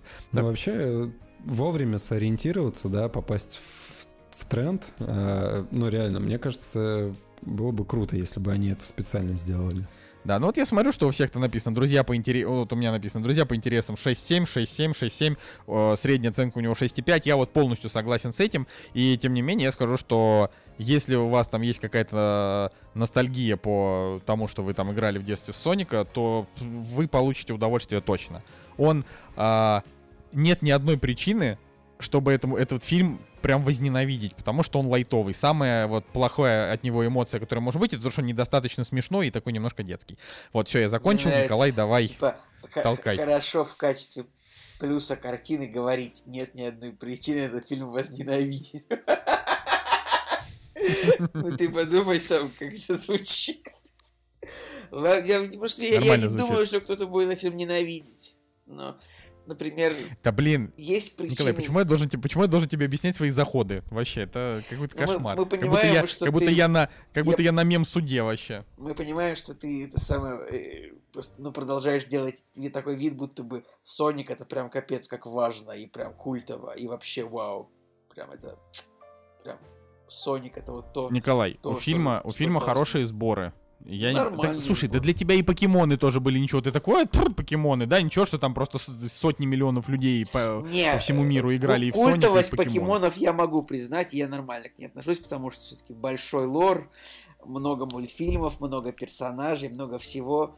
Но Соник, ну это же просто, ну это же просто сам персонаж и вот сама франшиза, это же просто куром насмех, чтобы относиться к этому серьезно. Потому что... Николай, как, уже, как Николай, свыше 150 миллионов экземпляров игр было продано по Сонику. Это, и, и это все... до выхода Sonic Mania в 2016 году. Слушай, ну мне кажется, на самом деле, что, что в России все-таки в России все-таки Соника, ну, поменьше популярности. Ну, вот прям в целом, как бы. Да ни хрена, Вообще... ни хрена. Смотрите, покемонов у нас в России знали из-за мультика. Вот в Японии он из-за игр известный, покемоны, ну, да, а у нас да. из-за мультик. А Соник наоборот. у нас он известен, потому что у всех была, у всех была Sega, ну ладно, у многих была Sega, и у тех, у кого была Sega, всегда был Соник. То есть это вот в покемонов не было. сказать, что я в ответочку могу тебе сказать, что были тамагочи с покемонами. Мне кажется, ну, не знаю, в моем городе, по крайней мере, у многих были покемоны тамагочи. Смотри, я покемоны просто с тамагочи... в любом это, случае конечно... считаю, что если что-то популярно, это не значит, что это не говно. Э, что точно так Это же правда. не означает обратное. Ну да ладно. Э, Но это, но это не имеет немножко отношения к тому, о чем я говорил. Ты просто говоришь, Соник никому не нужен. Я говорю, нет, Соник популярный. Просто Соник менее популярный, наверное, чем покемоны в мире, но в России, на- вот я, если так реально подумать, наверное, Соник в какой-то мере даже где-то и популярный. Ну, я не знаю, понимаете, вот это вся, вся наверное, вот тут это, мой поинт был в это том, что. Соник это такая вот такая игра, франшиза, персонаж, которого никто бы никогда не мог поставить на первое место. Вот если назовите вашу любимую а, любимого персонажа видеоигр, и никто никогда не поставит туда Соника. Мне кажется, что просто это, я не Блин, знаю, это тоже очень э- э- спорно. Это как Маршала поставить на первое место среди э, фанат, среди персонажей ситкомов. Не, ну Маршала ты на первое место точно не поставишь, конечно, очевидно, потому что на первом месте всегда будет, я не знаю, какой-нибудь Чендлер там или Джо. вот. Но, но я вот я уверен, что Соник у поколения там 90-х, те, кому было 15, 17, 20 лет в 90-е годы, я думаю, что они как раз спокойно назовут Соника. Слушай, с другой стороны, вот, Я вот назову если мы с покемонами сравниваем, если мы с покемонами сравниваем, то а, получается, смотри, как бы Райан Рэндальс, да, озвучивал а, Пикачу, но по факту, блин, голоса озвучки никогда особо не влияют там на притягательность зрителей. Ты кино, напомни, как ты смотрел кажется. покемонов? True. Не, покемонов я не смотрел. Потому Ну, что то там есть- в конце покемонов появляется Райан Рейнольдс, как бы вживую актер. Окей, господи, Ну, ну, появился он там на... Сколько он там появился? На две минуты? На две минуты. На минуту. Окей. Но а, с точки зрения как бы каста, все остальные, ну, ребята, да, которые там появляются, все остальные актеры, они там не супер популярные, не супер известные. В Сонике же, да, мы берем чувака, который и- играет его друга, ну, он, конечно, не актер а, класса, но все-таки как бы сверкал где-то лицом до этого, да, и узнаваем. Плюс Джим Керри.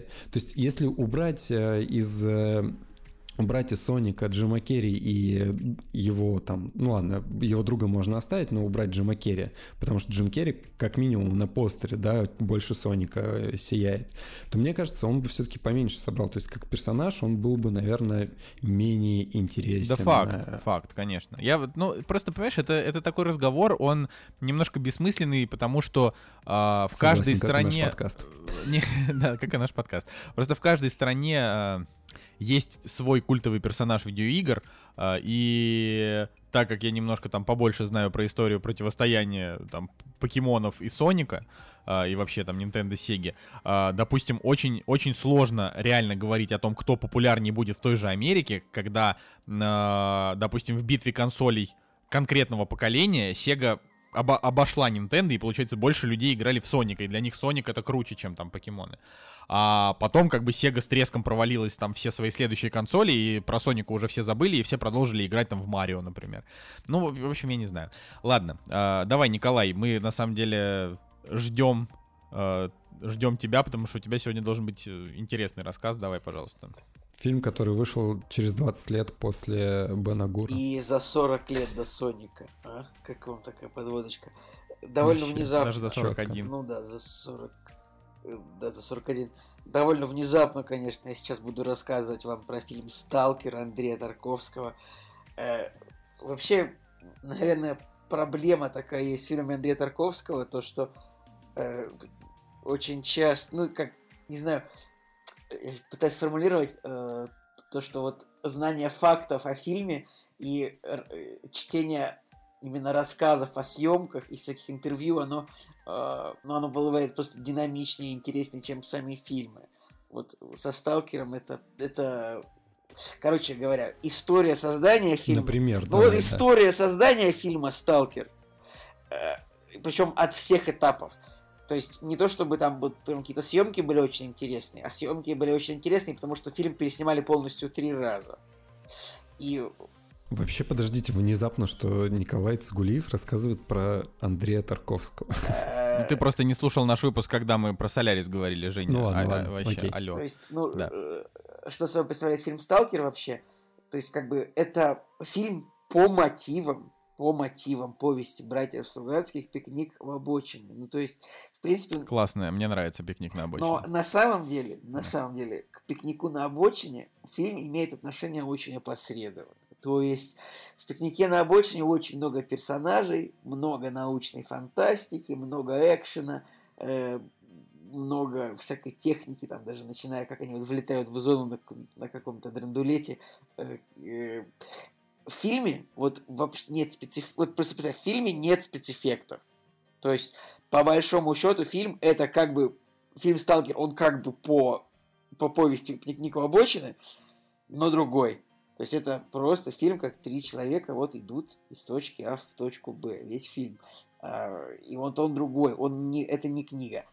Это не книга Стругацких, хотя они писали сценарий, и Андрей Тарковский двух братьев просто трахнул. Вот когда вот он просил их, чтобы они написали сценарий. Они переписывали его пять или шесть раз, потому что он говорил, нет, нужно по-другому, нужно вот это убрать, нужно научную фантастику все убрать. У нас тут такая полуфилософская, полурелигиозная притча. И братья Стругацкие признавали, что это была самая сложная работа в их жизни написать сценарий к фильму «Сталкер». Я думаю, что как бы они вообще были, наверное, не в восторге, потому что вообще они писали друг- абсолютно другие книги. Это вообще не имеет никакого отношения просто фильм к книгам Ну, Вообще реально. Стругацкие, они там, за исключением, может быть, парочки своих произведений, ну ладно, ну, может быть, трех каких-нибудь своих произведений. а, я просто очень люблю Стругацких, мы вообще с Николаем очень любим Стругацких, мы их там одно время прям читали плотно. А, Просто Стругачи в основном писали такую полуподростковую фантастику, она классная, всем заходила, но она была не такая вот муторная, артхаусная, то есть у них, ну, у них мало такого, буквально, я могу вспомнить только какой-нибудь Град Обреченный, и то он Да. довольно динамично читается. Было бы любопытно, если бы Тарковский пытался экранизировать его, возможно, у него вышел бы фильм на 700 минут, наверное. Или, ну, э, тут... Я, я, я про На «Сталкер», 20 тысяч На самом деле. Сталкер фильм очень круто снят. То есть, ну как и Соли... То есть он, блин, ну просто можно читать про подход режиссера, то что он там несколько часов переснимал там один пятисекундный кадр, потому что нужно было добиться идеально зеленой травы в кадре. То есть э, нужно либо там найти место, либо перекрасить эту траву. Ну, э, ладно, давайте к сюжету. Точно так же, как и в книге «Пикник на обочине», есть некоторая, некая зона. Но только в книге, как мы помним, э, сталкеры ходят в зону за хабаром. То есть они воруют оттуда всякие ништяки инопланетные, артефакты, и продают их в реале, э, в, ре- в обычном месте. В- в- Прям как Человек-паук «Возвращение домой». да, но э, вот в Сталкере этого в фильме этого всего нет. Э, в, в Стал- в фильме один сюжет вообще основной. То есть вот есть зона, и где-то в зоне есть э, комната, в которой якобы исполняются желания. И Сталкер, главный герой, туда вводит иногда людей, и сам туда тоже ходит. А, И весь фильм представляет собой э, как бы то, что они как бы идут туда сквозь препятствия, хотя по факту препятствий как бы, ну вот, они как бы вроде бы и есть, просто постоянно по- показывается, что кто-то умер на этом месте до нас. Но как бы в фильме вот нет, в фильме нет спецэффектов. То есть там, потому что, ну, а же, в- когда смотришь экранизацию пикника у обочины, на обочине, конечно же, ты ожидаешь, что это возможно, возможно, будет немножко экшена, возможно, немножко фантастики, возможно, немножко спецэффектов. Нет. Весь фильм герои просто идут и- по болоту и разрушенному зданию, как бы. Но и при этом, Не то что «Безумный Макс. Дорога ярости», но, где персонажи из точки А в точку Б передвигаются. но, э, но при этом я бы сказал, я бы сказал при этом, что мне Сталкер понравился больше, чем Безумный Макс, потому что мне не нравится Безумный Макс. Э, Потому что Очень странно, правда. деле, в Сталкере невероятно плотно выстроен кадр. Вот вообще у Тарковского. Там, когда персонажи просто стоят в кадре, они делают это так круто. Я не знаю, как это получается. Вот, а как они разговаривают, абсолютно не... Вот, интересно, абсолютно не похоже на другое советское кино. Вот весь Тарковский. Я посмотрел два фильма всего, но мне кажется, уже понятно. Вообще не похоже. Больше похоже на космическую Одиссею, больше похоже на Кубрика, на что-то такое. То есть к советскому кино фильмы Тарковского вообще никакого отношения не имеют. Но еще раз, тут фильм переснимался полностью три раза, потому что один раз якобы он не понравился полностью Тарковскому, второй раз э, сгори... пленка вся засветилась при пожаре. И операторы каждый раз были разные. Представляете, два оператора целиком отсняли миллиарды километров кинопленки, и это все пропало просто. Также Тарковский выбрал... Нужно было показать зону такую, это, типа такое полурадиоактивно, полустранное место, поэтому он выбрал э, где-то в Эстонии место с невероятно грязной атмосферой, с экологией, и персонажи, весь фильм там просто идут по каким-то лужам, ползают по болотам. Все, все актеры болели на съемках. И большинство главных актеров, которые имели отношение к фильму, они умерли там, ну, рано, там, до 50 лет. Здесь нужно сказать, что Тарковский умер от рака, да, от да. рака легких, по-моему, да, его Именно. жена и Анатолий Солоницын. Вот, да, и Александр... Исполнитель, да, главный кажется, еще вот там пять человек, имеющих отношение к главному продакшну. То есть я сейчас... Сейчас э, у меня конкретно не могу найти это. Короче, да, этот фильм на самом деле погубил очень много людей. В общем, это если так, если так посмотреть. Это очень интересно, и я даже не знаю, как к этому относиться, но сейчас, вы простите, у вас еще немножко времени отниму. Э, просто у меня есть. Подожди, Николай, про собаку. Собака. Ты вот, все я, говорил, я собака, собираюсь, собака. Я собираюсь перейти к собаке как раз. Друзья, при том, при всем скажу, я всем посоветую посмотреть этот фильм из-за невероятно плотно выстроенных кадров, из-за хороших таких, ну там диалоги такие, они такие на надрыве, они Короче, фильм на самом деле интересный. Его, ну, мне очень тяжело о нем впечатление от него передать, потому что это, ну, это хороший фильм. Вот прямо это очень Короче, такой, Николай, походу, фильм. вдохновился Тарковским. Не, вот. мне Солярис есть... понравился меньше, скажу так. А, хотя в Солярисе было больше даже такой фантастики, больше экшена. Э, тут как-то... Больше космоса. Но тут он просто лучше снят. Прямо тут как-то вот там, есть момент, когда они там едут э, на машине, чтобы переехать там эту ограду в зону. В общем, тут просто даже просто проходка на машине там двухминутная, она снято как-то вот прям, ну, ты очень, очень это сильно чувствуешь. Я не знаю, очень чувственно так фильм снят, ты прям вот чувствуешь режиссера. Вот особенно, вот фильм нужно смотреть вот лучше молча, как бы не обсуждать вообще, что происходит, потому что вот он такой сам молчаливый немножечко. В общем, про сам... Еще раз, фильм невероятно глубокий, там просто миллиарды отсылок к религии, ко всяким, э, вообще ко всем религиям, к музыкальным произведениям классическим, классической литературе, классической философии, очень много всего. То есть, э, вот то, что Стругацкие заложили в этот сценарий, Тарковский типа умножил это на 50 всякими аллюзиями добавленными. Но что интересно по. В общем, наверное, всем, кто посмотрит «Сталкера», конечно же, будут вопросы, о чем вообще фильм, и можно обратиться на YouTube, ну, типа, смысл фильма «Сталкер», там какие-нибудь статьи. О чем фильм «Сталкер»? Это много всего, много такой критики есть. Что мне очень понравилось. История, итак, история про собаку. В фильме «Сталкер» есть моменты, когда главным героем приходит собака. Это происходит вот непосредственно в зоне. Такая большая черная овчарка.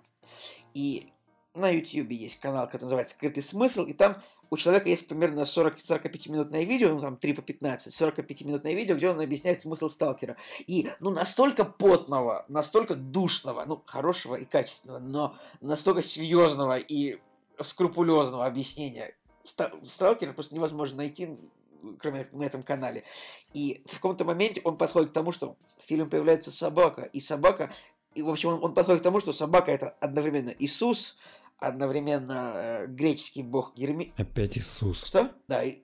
Да, Иисус, Иисус это одновременно Иисус, одновременно греческий бог Гермес, который как бы проводник в мир мертвых, там, э, одновременно египетский бог Анубис, и, в общем, короче, он собаке приписал невероятное количество смысла. Одновременно существует интервью Тарковского, э, у которого впрямую спросили, это вот ну, интервью там году, получается, там, каком там, 81-м, что-то такое. Скажите, пожалуйста, а что именно символизирует собой собака, появляющаяся по ходу действия фильма? Андрей Тарковский, улыбаясь, отвечает. Я сейчас прочитаю полностью его ответ. Простите меня за это, просто это довольно забавно.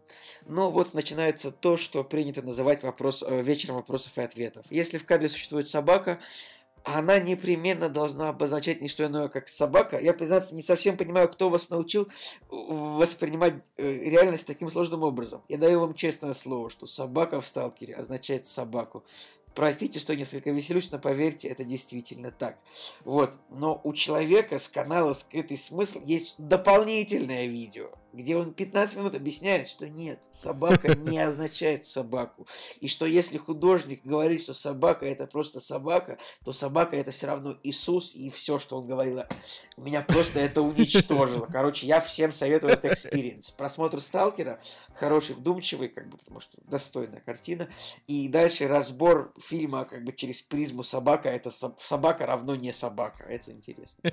Николай прям вообще угорел, я, я смотрю, прям серьезно. Что-то я вот только сейчас понял о том, что я на самом деле начинал смотреть Сталкер в детстве. Как ты, что, не, ты что, не посмотрел Сталкера? Ты же фанат э, Тарковского. Из э, Тарковского, на самом деле, я вдумчиво Сталкера еще не смотрел. Я начинал его смотреть в детстве, и это супер смешная и глупая история, потому что вышла игра Сталкер, и я подумал, ой, есть же фильм «Сталкер».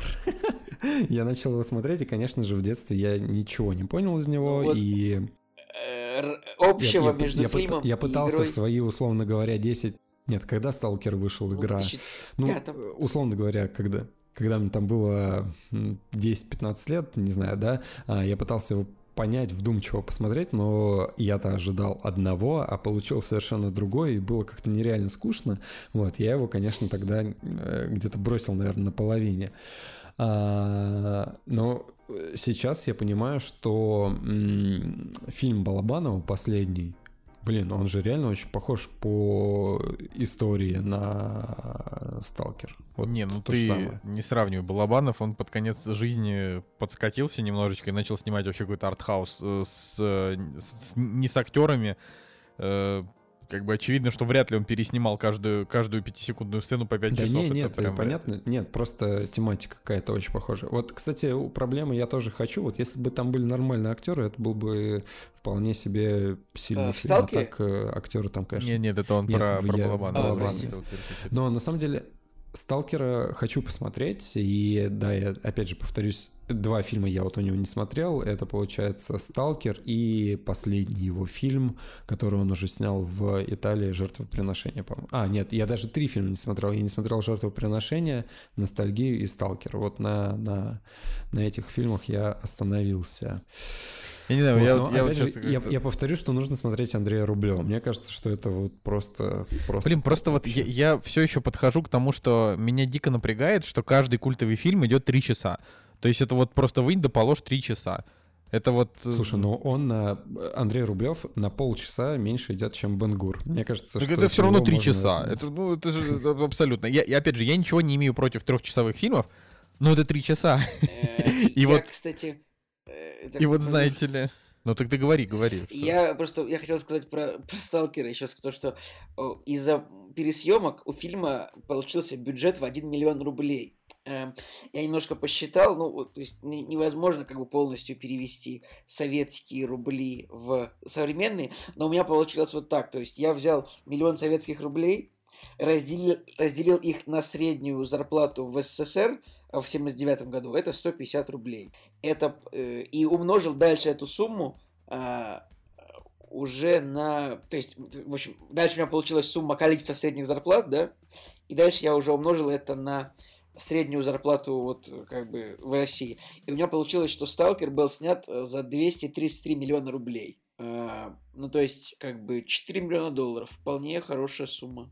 Да? Как вам? Ну, это «Ночной дозор» был снят за 4 миллиона долларов. Вот, да, так вот, ну, вот, чисто вот так вот переводе, я именно, именно вот прям по математике у меня получилось именно последним зарплатам. То есть я 150 советских рублей перевел в 40 тысяч, ну, типа, современных рублей, вот, и как бы вот так.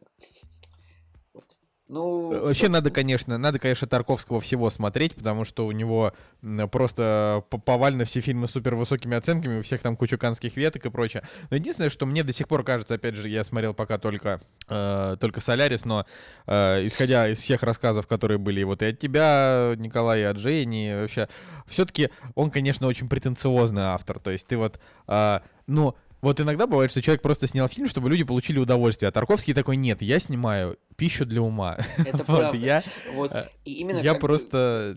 Ну.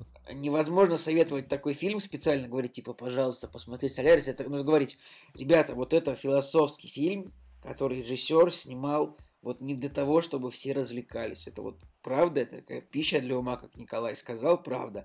Это особое совершенно ощущение. Поэтому вот так вот, когда скажут, что как тебе, сталкер, что смотреть, ну я не знаю. Каждый должен ответить для себя сам. Стоит ли ему смотреть сталкер, и этот, ответ на этот вопрос дать всегда можно только после просмотра. Поэтому Поэтому... Э, кстати, интересно, что в топе 250 у него именно Андрей Рублев.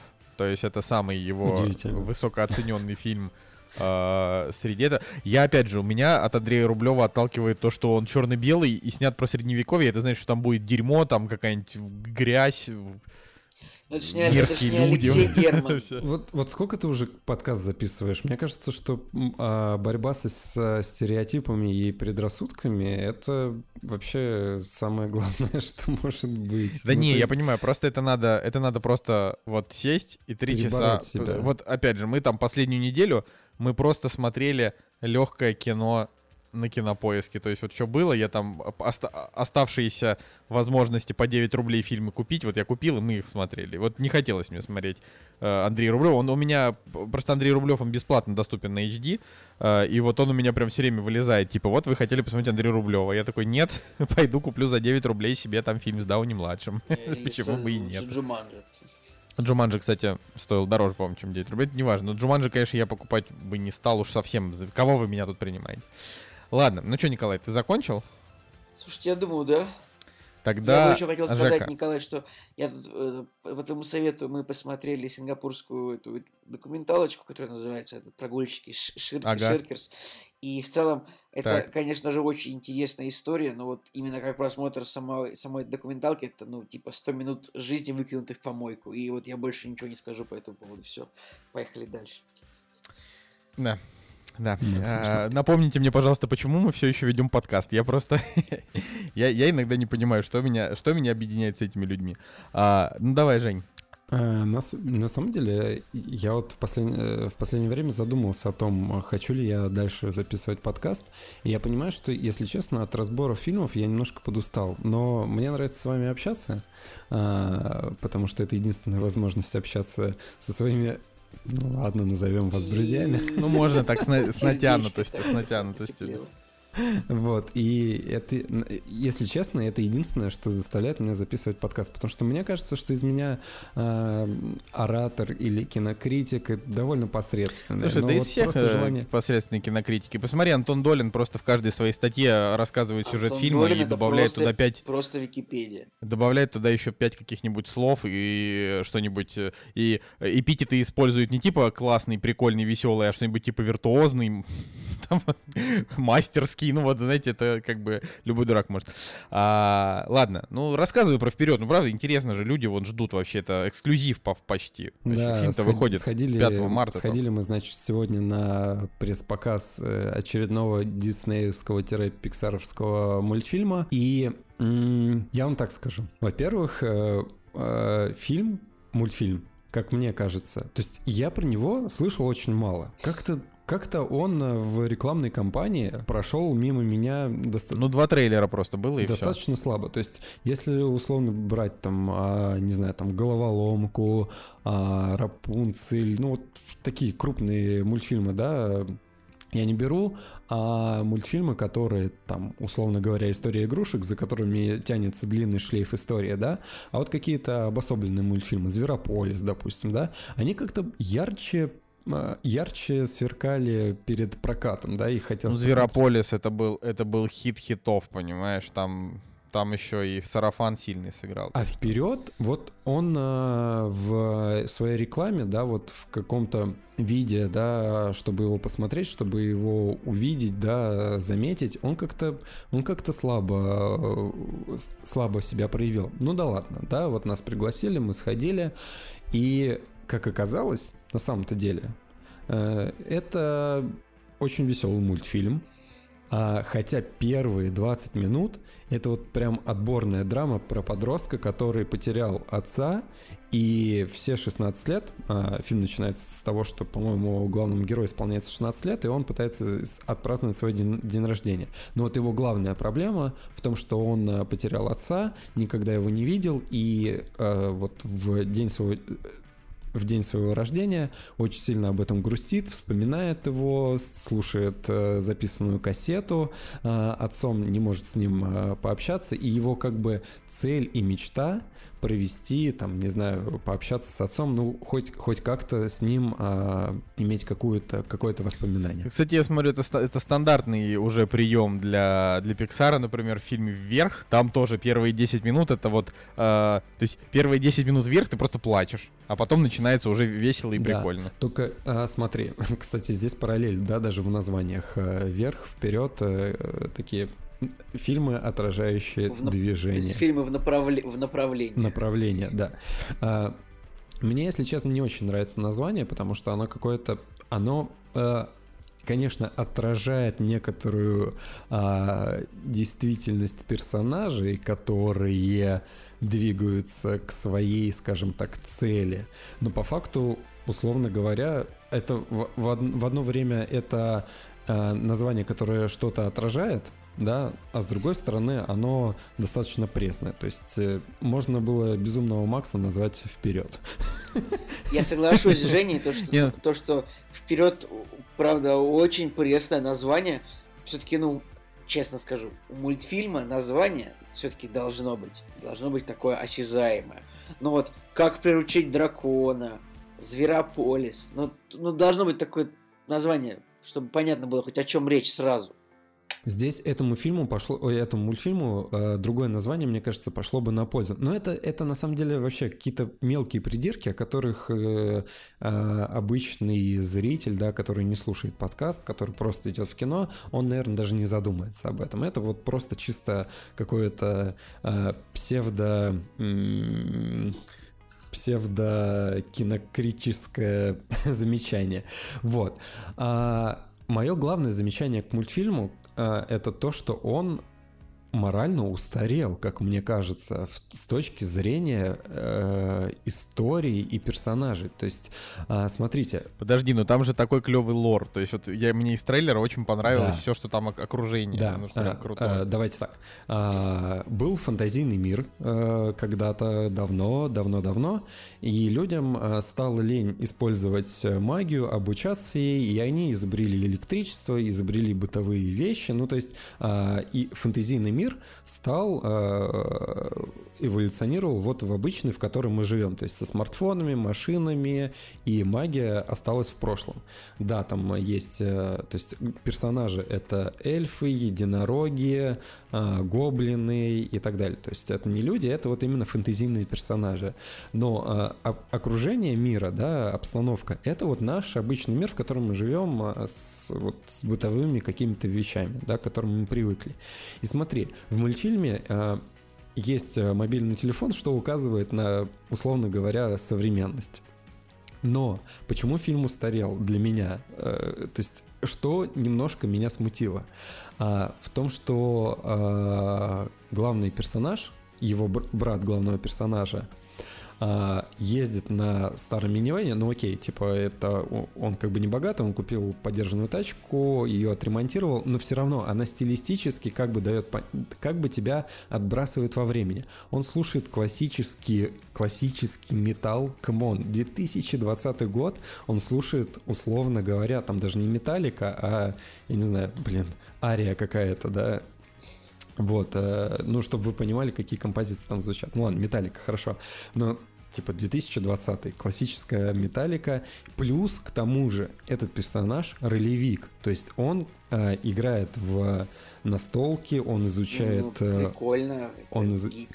ну то есть ну для меня это немножко странное сочетание персонажа вот ну подожди, это же то, что сейчас модно. Это то, что сейчас всем, всем нравится. Это вот гиковская история. Э, как раз сейчас главный герой это не э, мускулинные красавчики-блондины, которые э, там клеят себе красивых теточек, а задроты, которые любят комиксы. Это же так вообще. Он, это он то, чего задрот. я ждал все свое детство. Смотри, вот. он не задрот. Это его э, персон... ну вот, короче, брат э, главного персонажа, он не задрот. Задрот именно главный персонаж. То есть он такой неуверенный в себе, у него не было отца, он такой забитый, он ничего не умеет, э, все время чего-то стесняется, там не может классический набор э, стереотипов, да, вот он, у него нет друзей, он э, там лажает при встрече, пытается там пригласить народ к себе на день рождения, но лажает, и типа вот все, он такой, а, ничего не могу, ничего не хочу. И, соответственно, как бы а, постепенно, когда он а, по мере действия мультфильма, он, конечно же, обретает уверенность и становится нормальным таким а, героем истории. Так вот. Короче, твоя претензия, я начинаю понимать, она в том, что это не какой-то основополагающий мультфильм, типа, э, который рассказывает про смерть, или про старость, или про экологию, а просто история, как хороший динозавр. Э, э, ну, как бы нет, здесь есть, здесь получается основная, основная, основной лейтмотив — это отношение, ну вот потеря родителей, да, и как это сказывается на ребенке, здесь, ну, как это сказывается на семье. И, конечно же, ну, вообще, это, да, это семейный мультфильм, потому что а, боди-муви, здесь, глав, э, здесь главные персонажи, типа, вот мальчик и его брат. То есть они вместе а, э, проходят вот эти приключения. А, это лейтмотив. Но просто, я, я не знаю, мне кажется, вот этот контраст, он бы намного лучше сыграл, если бы это все-таки был какой-то современный, вот прям реально современный мир, условно говоря, вот пример. А, Человек-паук сквозь вселенные. Он современной музыкой, он действительно отображает, э, не знаю, там, молодежное какое-то настроение. Понятно, что там мегаполис был, а здесь все-таки э, пригород, да, э, условно говоря, техасский рейнджер, потому что копы ездят на таких старых э, пикапах э, Ford и так далее. От, реально атмосфера а-ля 90-е.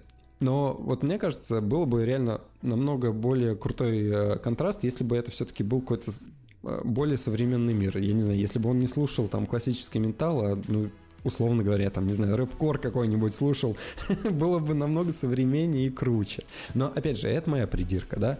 А, основная, вот, вот реально, основная проблема мультфильма это в том, что первые 20 минут он пытается навести на тебя драму о том, что вот, почувствуй, у, у ребят не было отца, они прям такие страдают из-за этого, особенно главный, главный герой, потому что первые 20 минут а, брат предстает а, таким вот чуваком, который ничего не боится, он слушает металл, гоняет на, на вот этом Вене, ему на все пофигу и так далее. А вот главный персонаж, он реально все переживает в себе вот так вот, и 20 минут реально они тарахтят только об этом. И, честно говоря, я, я уже подумал, Реально. У этого, если так дело так пойдет дальше, то этого, у этого мультика оценка будет, дай бог, 5. Вот. Но э, благо вот нас ввели в экскурс, да, дали понять, что у них такой тяжелый бэкграунд, и дальше происходит а вот эта вот магия, фэнтези и так далее. То есть э, они, э, отец им передает артефакт, который мать им отдает на 16-летие. То есть все это время, 16 лет, хранился для них подарок, они о нем не знали, и вот мама им в 16 лет передает э, свиток э, такой большой, они его разворачивают, и там находится посох. Вот, и, соответственно, они с помощью этого посоха начинают э, пытаться там понять, что такое магия, вспомнить, что такое магия и так далее, и так далее. Вот, и эта магия их приводит к к финальному действию. То есть, короче, им там из точки А в точку Б нужно перебраться попутно, а, совершив, ну, поняв, что вот они могут э, нечто больше, чем они себя представляют. Короче, а, по факту он веселый, а, в большую часть времени, то есть э, реально весело там наблюдать за их действиями, но меня на самом деле не очень сильно тронул. То есть я, я как бы смотрел, я посмеялся над э, парой-тройкой моментов, а, мне откровенно понравился финал. Да, он, он и трогательный, он и изобретательный, потому что здесь есть, мать его, дракон. Куда же в фэнтезийном а, произведении без а, дракона? Вот, он здесь так, есть. Так, ну ты все это не рассказывай. Да, я не рассказываю. Не, на самом деле, ну, это из, из трейлера понятно. Вот, а, просто, честно говоря, вот, не знаю, возможно, это просто а, стилистически может быть э, в красках какой-то немножко непривычный, может быть менее яркий мультфильм, нежели то, что мы видели. Ну и основ... еще одна претензия это то, что вот смотрите, мы берем все мультфильмы, они сами по себе пытаются быть изобретательными. То есть, да, они э, на примере этого мультфильма, они сталкивают два мира. Фэнтези и вот современные реалии, да, там с бытовыми всеми этими предметами и как это все уживается. То есть здесь конфликт по факту вот в этом. А, самая суть там, да, и интерес. Но а, именно с точки, с точки зрения развития истории, все ходы, которые там происходят, а, все, что они делают, все вот так вот настолько вылезано в сценарии, все настолько а, все настолько ожидаемо, все настолько а, предвидится. Понятно, что ребенок, который пойдет на этот мультфильм, для него это все будет в новье, и он, наверное, подумает, блин, реально кру- крутой, фильм, крутой мультфильм. Но для там, не знаю, для взрослых, может быть, для людей, которые уже а, смотрели какую-то анимацию, да, крупную, как минимум, там, последних 50 лет, а, 5-10, не 50, вот, а, то этот фильм, ну, блин, реально чувствуется какая-то уже излизанность и вторичность. То есть они пытаются быть оригинальными, но где-то внутри вот эти все сценарные ходы, они вот прям прописаны. Чувствуется вот эта вот школа сценарная, голливудская. Хотелось бы все-таки что-то вот действительно более оригинальное, более смелое, возможно. Вот да, вот реально. Главное, главное мое желание, хочется более смелый мультфильм. И почему-то вот в пример хочется подать э, Человека-паука сквозь вселенной. Он реально, он реально вот тоже, он вторичный, он э, ничего нового тебе как бы не рассказывает. Там все те же самые проблемы э, родителей и детей, да, вот ребенок потерял отца, и он хочет как бы, там, не знаю, воспитание вот, в лице там дяди Бена, условно говоря, и так далее. Все вторично, но именно форма подачи, да, какие-то фишечки, какие-то вот э, краски, э, не знаю, там, вот какие-то мелочи, да, они более революционные, более яркие, и вот, вот этого хочется от мультфильма. А здесь же вот, ну, действительно стерильно. Поэтому ну, Нет. я в любом случае его посмотрю, мне кажется, да, да, да. Быть, в, любом случае, в любом случае его нужно смотреть. Э, я даже не знаю, на самом деле, с чем его сравнить из такого вот, а, из того, что мы видели. Но по факту, если я скажу, что это типичный мультфильм Диснея, да, то э, он как бы таким и будет. Типичный мультфильм Диснея-Пиксара. Он примерно, ну, это, он, это примерно он примерно, наверное, вот э, на постере написано от создателя истории игрушек 4. Вот он примерно история игрушек 4 может история быть... игрушек 4 хорошая. Чуть-чуть по оригиналу. Так нет, я, я и не говорю, что этот мультфильм плохой. Я просто говорю, что... М- он веселый, реально, он веселый, и у него вот основная проблема это его начало, да, то есть оно такое грузное, оно немножко скомканное, торопливое и так далее. Дальше все становится хорошо, его реально интересно и весело смотреть. Просто хочется, чтобы мультфильмы произведения, ну, все-таки чем-то рисковали, да, э, не были вот такими излизанными. Как-то вот шли, не знаю, не протоптанной дорогой в сценариях и там приемах режиссерских и так далее.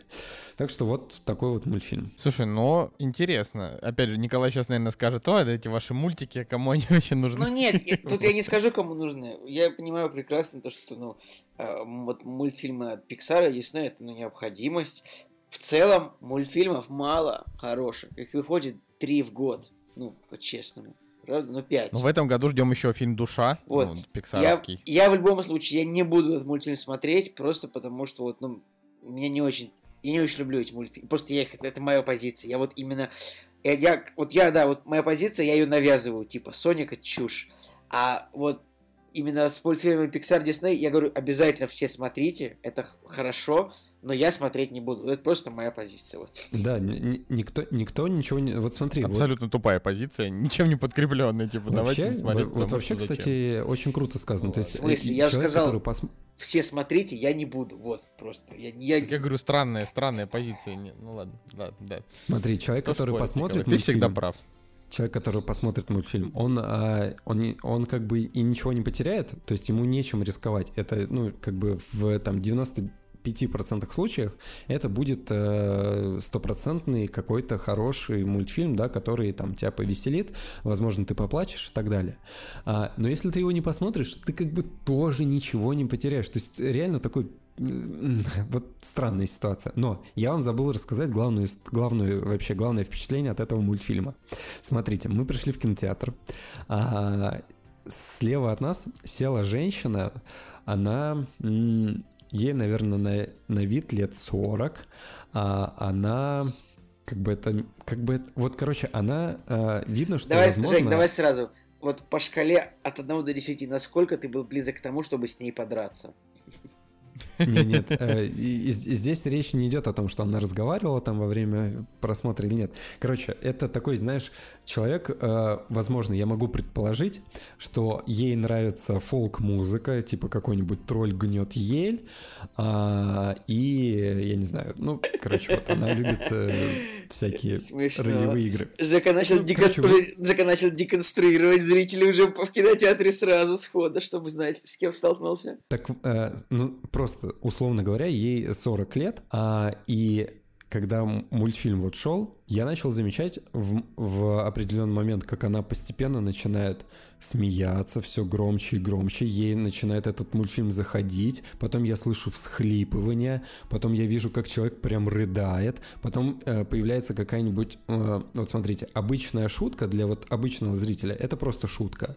Но для человека, который играет, условно говоря, в ролевые настолки, это прям просто разрыв. И человек, вот, вот эта женщина, она просто, она подорвалась с места и начала аплодировать типа вот этой шутки, которая была в мультфильме. Потом в конце она вот прям реально у нее началась истерика от э, того, что происходит, и, и я подумал, господи, этот мультфильм ей зашел на 10 из 10. Вот он ей попал вот прямо в яблочко, прямо в душу попал.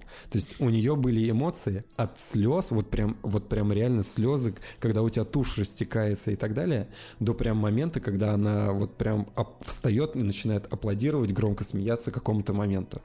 И это, был, это были просто настолько искренние эмоции. Я, я вот таких искренних эмоций давно не видел у окружающих. Это же классно. Это классно, да. Но э, теперь вы можете понять, э, кому может зайти этот мультфильм. Ладно.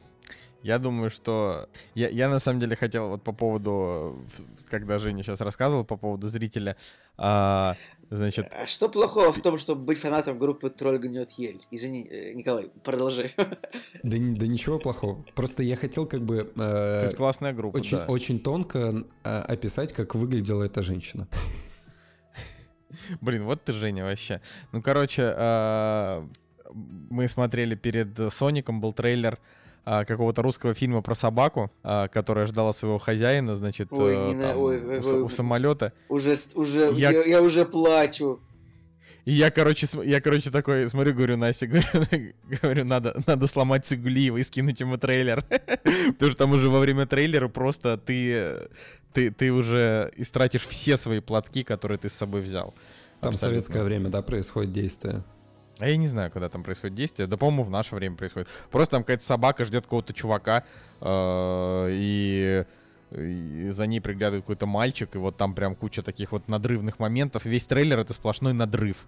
Вот, про такую собаку, которая сидит, вот ждет и смотрит. Вот она такая, значит, трогательная. Ну, это невозможно, на самом деле. Вот нельзя, нельзя. нельзя Даже если бы они вместо нельзя. собаки посадили, типа какого-нибудь вамбата, знаешь, ты бы тоже сидел и плакал, потому что они с все вам, милые, С вамбатом было смотрят. бы даже еще более грустно, потому что, ну, мы хотя бы можем примерно понимать, насколько грустит собака, но мы понятия не имеем о том, что чувствует вамбат, например. Как бы. Мне кажется, в последнее время активизировалось общество любителей грустных собак, э, потому что столько фильмов про собак выходит. Да блин, знаешь, на самом деле вот эта же история есть про то, что ходила, э, ходила байка, что перед э, Олимпиадой, перед Олимпиадой очень много животных было просто уничтожено, чтобы не бегали по улицам какие-то бродячие собаки. Вот, и вот я когда об этом там прочитал, мне, честно говоря, теперь вообще как-то вот очень скребут на душе вообще все истории с животными, потому что я сразу начинаю понимать, что типа домашние собаки это все-таки немножечко как бы обман всего, потому что ты типа там тратишь деньги на то, чтобы там ее э, где-то купить, ее там специально для тебя вырастили, а вот те собаки, которые появились естественным путем просто где-то, вот они никому не нужны, то есть всем нравятся классные, Ой, Николай, прикольные сердце. собаки, я а вообще, все остальные собаки вот, умирают. Я бы вообще не знаю, будь моя воля, я бы со временем бы запретил бы пока всех бездомных собак не раздадут, чтобы этих вот своих корги великолепных все за 60 тысяч не покупали, потому что, ну, как бы... Знаете, какая у меня травма детства? Я согласен, на самом деле. А, вот по ней можно фильм на самом деле снимать. А вот если в, в мультике вперед а, персонаж а, потерял отца, точнее там практически всю жизнь его не видел, то у меня была такая тема, что а, когда я был в деревне, вообще маленький маленький ребенок, не знаю сколько мне лет было, ну условно говоря 6, да, а, собака родила щенят. А, и, ну, как бы родила и родила. Но один из щенков почему-то он настолько хотел, типа, со мной дружить, везде со мной бегал. И вот я вам рассказываю реально свое впечатление, казалось, что у меня на каком-то ментальном уровне с этим щенком есть какая-то связь. То есть мы с ним проводили, э, там, я не знаю, дни напролет. Сколько тебе было, еще раз ну, напомню? Ну, грубо говоря, лет шесть, да, там, я был, ну, мне было мало, мало лет, я был маленьким ребенком, и это был клевый щенок. То есть, э, я не знаю, мне, мне казалось тогда, что мы с ним понимаем друг друга просто вот э, достаточно посмотреть э, друг другу в глаза. И я помню, как мы бегали вместе с ним в лес, что-то там вообще там по крышам лазили. А, главное ощущение вот то, что мы с ним не разлей вода, как одно целое. И представьте, утром я просыпаюсь, и дядя, короче, просто утопил всех щенят, в том числе Господи и этого. Боже. Господи, Господи. И, и, и вот это была это и вот это была травма детства. Это, это, это не просто травма детства, это какое-то травмище это вы, детства. Это выстрел Ужас просто, какой. это как если бы тебе руку э, топором отрубили, то было бы не так плохо. Да, Кошмар да. какой. И, кстати, и здесь получается конфликт, короче, вот э, какого-то какой-то деревенской жизни, когда для них, а, ну, для моих родственников, это это нормальное какое-то явление. То есть им не, они понимают, что им некуда девать этих щен, ну, щенят. Там, Слушай, ну хотят, ну это да, это, ну, это... Они там могут э, перерезать... Не, не, не э, развивая эту тему, и так довольно печально. Ну, короче, да. И вот э, я, я, я вот недавно понял, что внутри меня до сих пор вот это вот ощущение живет. То есть я с ним пытаюсь побор... пытался побороться тем, что я, как бы я должен вести себя так же, как мои родственники, что это просто типа собака и очередная там из тысячи, которая... Не, ну ты же ребенок, но, нет. Но сейчас это... я понимаю, блин, что я что это реально травма, и мне бы очень хотелось, чтобы он был жив. Давайте какую-то какую мораль из этого, что, э, ребятушки, вместо того, чтобы тратить 200 тысяч на, на, на, на собак или 70 или это Реально, пойдите, возьмите собачку где-нибудь. Возьмите в приюте Знаете, малень, вот, маленькую вот собачку. Во всех вот, городах Она будет любить вас больше всех на свете. Вот во всех городах уже проводятся какие-то, не сложно сказать, что это выставка, но ну, короче, вот всегда есть места, где привозят много живот, много собак бездомных, которые вот приютов, и вот их раздают. Блин, мне самому очень стыдно, что честно, я вот, как бы, конечно, я такой говорю, возьмите, не покупайте корги, возьмите вот собаку, как бы, дворовую. Я тоже не безгрешно, у него самого там такса и той терьер, да, я тоже не, не взял собаку э, на улице, но как бы вот, но я говорю тот образ, к которому хотелось бы стремиться сожалению. Ладно, я прерываю эту, эту, эту депрессуху, значит, финальным рассказом на сегодня, а то сейчас, сейчас уже все начнут плакать, потом еще Цигулиев еще и вдруг хамить перестанет. Это же тогда что вообще будет с этим подкастом? А, значит, посмотрел фильм «Судья» с Робертом Дауни-младшим 2014 а, года, потому что мне стало интересно вообще, как Роберт Дауни а, уже в период Железного Человека справляется с какими-то другими ролями, а у него по большей части-то никаких и не было, кроме Железного Человека. То есть там э, Шерлок Холмс, он, я так понимаю, он был перед, да, Железным Человеком? Или вместе с ним? А, вот как-то так. Да. Сейчас я проверю. Первый был 2009 года, второй был 2011. То есть там э, за это время успел выйти один Железный Человек, а потом он играл только Тони Старка. Вот. А, еще был фильм «Впритык», он тоже вышел в тот же год, когда вышел «Железный человек». А, он вышел в год, когда вышел «Железный человек 2», да, вот, все, простите. То есть в период между первым и вторым он еще играл в кино, но начиная с 2011 года, вот, где он сыграл Шерлока Холмса, после этого он, он в общем, играл только э, Тони Старка, с, там, не считая там одной минуты в фильме «Повар на колесах» буквально, ну, это не считается. В общем, захотелось посмотреть. А, и это просто забавная история. Не, не, фильм не забавная история. Забавная история это то, что мне показалось, ну, может быть, это не так, что Роберт Дауни младший а, хотел э, всем доказать, что вот смотрите, я умею играть э, какие-то другие роли, э, что я не только быстро говорю в кадре э, с супер харизматичным лицом, очень убедительные вещи, но я еще и могу в драму. И у него ничего не получилось. он, он с треском. То есть фильм, фильм классный, э, Роберт Дауни там классный, но он там Тони Старк. Только, друг, только он не железный человек, а адвокат. ну, у фильма весьма сдержанная критика, надо сказать. Ну, у него нормальная критика, и рейтинг тоже нормальный. Ну, ну то есть... она сдержанная, а... Николай. Вот. Короче, вот этот фильм, он как э, любой фильм Клинта Иствуда последних лет, не считая неудачных его фильмов. То есть это в, в этом фильме есть просто все, чтобы он понравился. Он реально, он, он хороший, э, такой хороший семейный фильм, голливудский на один раз. Он динамичный, у него красивая картинка, у него классные актеры. Э, значит, ну, сценарно он абсолютно клишированный, но вот в хорошую сторону. То есть это просто история, типа, что вот есть чувак, он там богатый, успешный адвокат, защищает всяких подонков, у него умирает мама, он приезжает в город, в, там, в маленький город в родной, в котором он там сто лет не жил и ни с кем не общался. Там живет его э, два брата и отец. Э, отец его судья в этом городе, и ему там уже там 72 года. И вот, короче, этот отец ночью, буквально там в день похорон матери, э, сбивает насмерть одного человека. И этот человек, он а, не просто какой-то случайный прохожий, а тот, кого 20 лет назад этот судья посадил в тюрьму, а, и вот он буквально типа полгода назад вышел.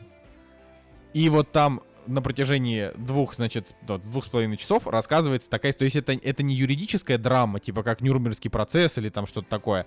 Там вот как бы в зале суда из двух с половиной часов там может быть 10 минут. Все остальное время там они там пытаются понять, что произошло, выясняют отношения, ну то есть вот такая человеческая история но при этом это просто вот кино, когда вот вы сидите и вечером и думаете, блин, чтобы посмотреть хорошего, вот этот фильм, он абсолютно подходит под любой запрос. Он и и немножечко забавный, и милый, и Дауни там тоже хороший, и все остальные актеры там прикольные, Билли Боб Торнтон там такой немножечко подонок, но при этом он как бы за добро, потому что он прокурор, э, и, и все вот в этом фильме нормально. Просто он такой немножечко стандартный, э, и поэтому ему, ему не за что какие-то особенные лавры давать. То есть вот ты его посмотрел, и это там поставил ему 8, потому что фильм на 8. Он такой довольно крепкий, такой, ну вот все. Как я не знаю, как фильм «Наркокурьер», как фильм ну, вот до какой года, как вот фильм вот Салли, помните, да, про, про чудо на Гудзоне. Вот про, просто хорошее кино.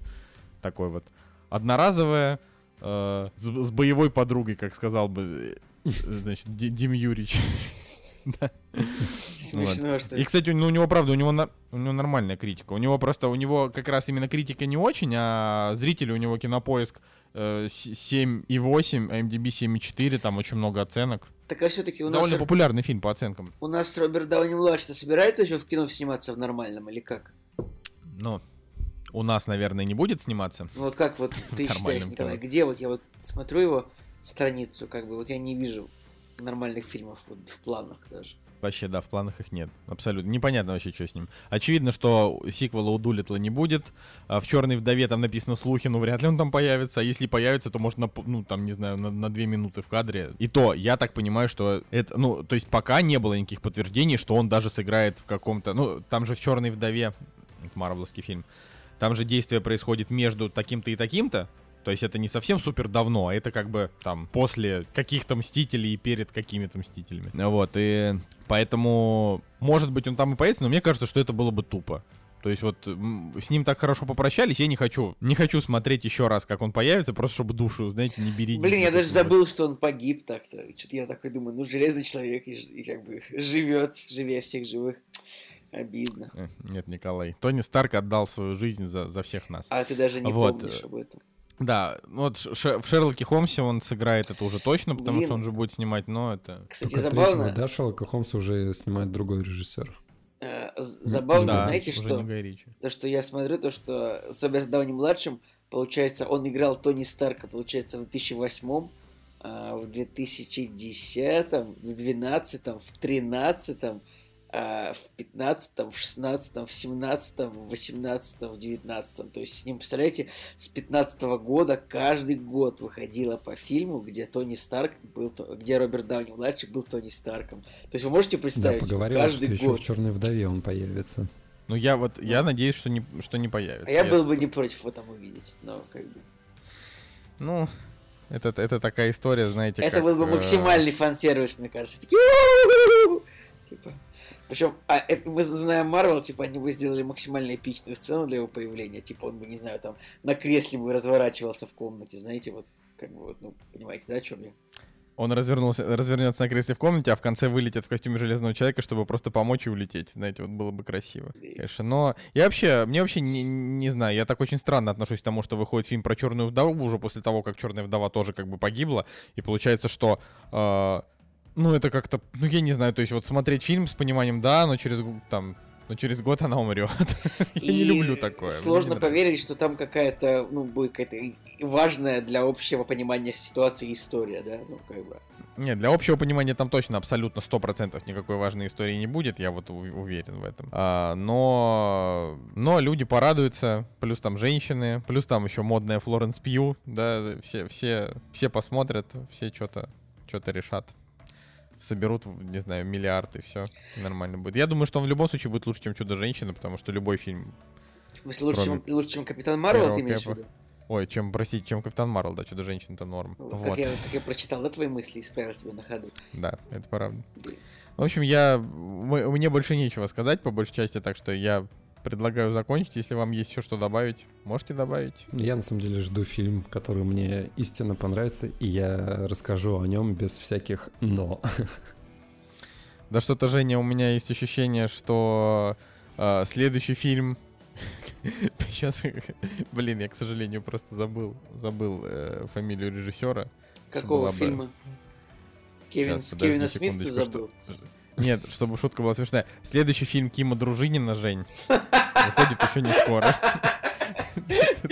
Неплохо, неплохо. Так что тут тут как бы ждать пока, ждать пока не переждать, там что-то Литвяк 2021 Я год. лично очень сильно жду, чтобы вышел Bloodshot. Мне просто интересно, насколько сильно он провалится. Ну вот просто мне интересно. У Blood, Bloodshot, в IMAX сегодня выходит. и просто висит э, постер Bloodshot, и я говорю о том, что, о, смотри, это э, фильм с рейтингом 5 и 1. Блин, ну, вот... кстати, вот вы так говорите, а может быть, Bloodshot окажется, знаете, 7,3. Вот. вот будет нежданчик, если у фильма будет, знаете, 9. Ну, нет, 8,5, это будет самый лучший боевик в истории боевиков. Ну, конечно, вряд ли. То есть он будет бодр- бодрее, чем Безумный Маг, знаете, вот это вот все. Угу. Да, ну я в это не верю. как бы то ни было, я в это не верю. Да. Но тогда прощаемся с вами, господа, на сегодня. С вами был Николай Солнышко. Николай Цугулиев. И Евгений Москвин. Всем пока. Кактус подкаст. До следующей недели. До свидания.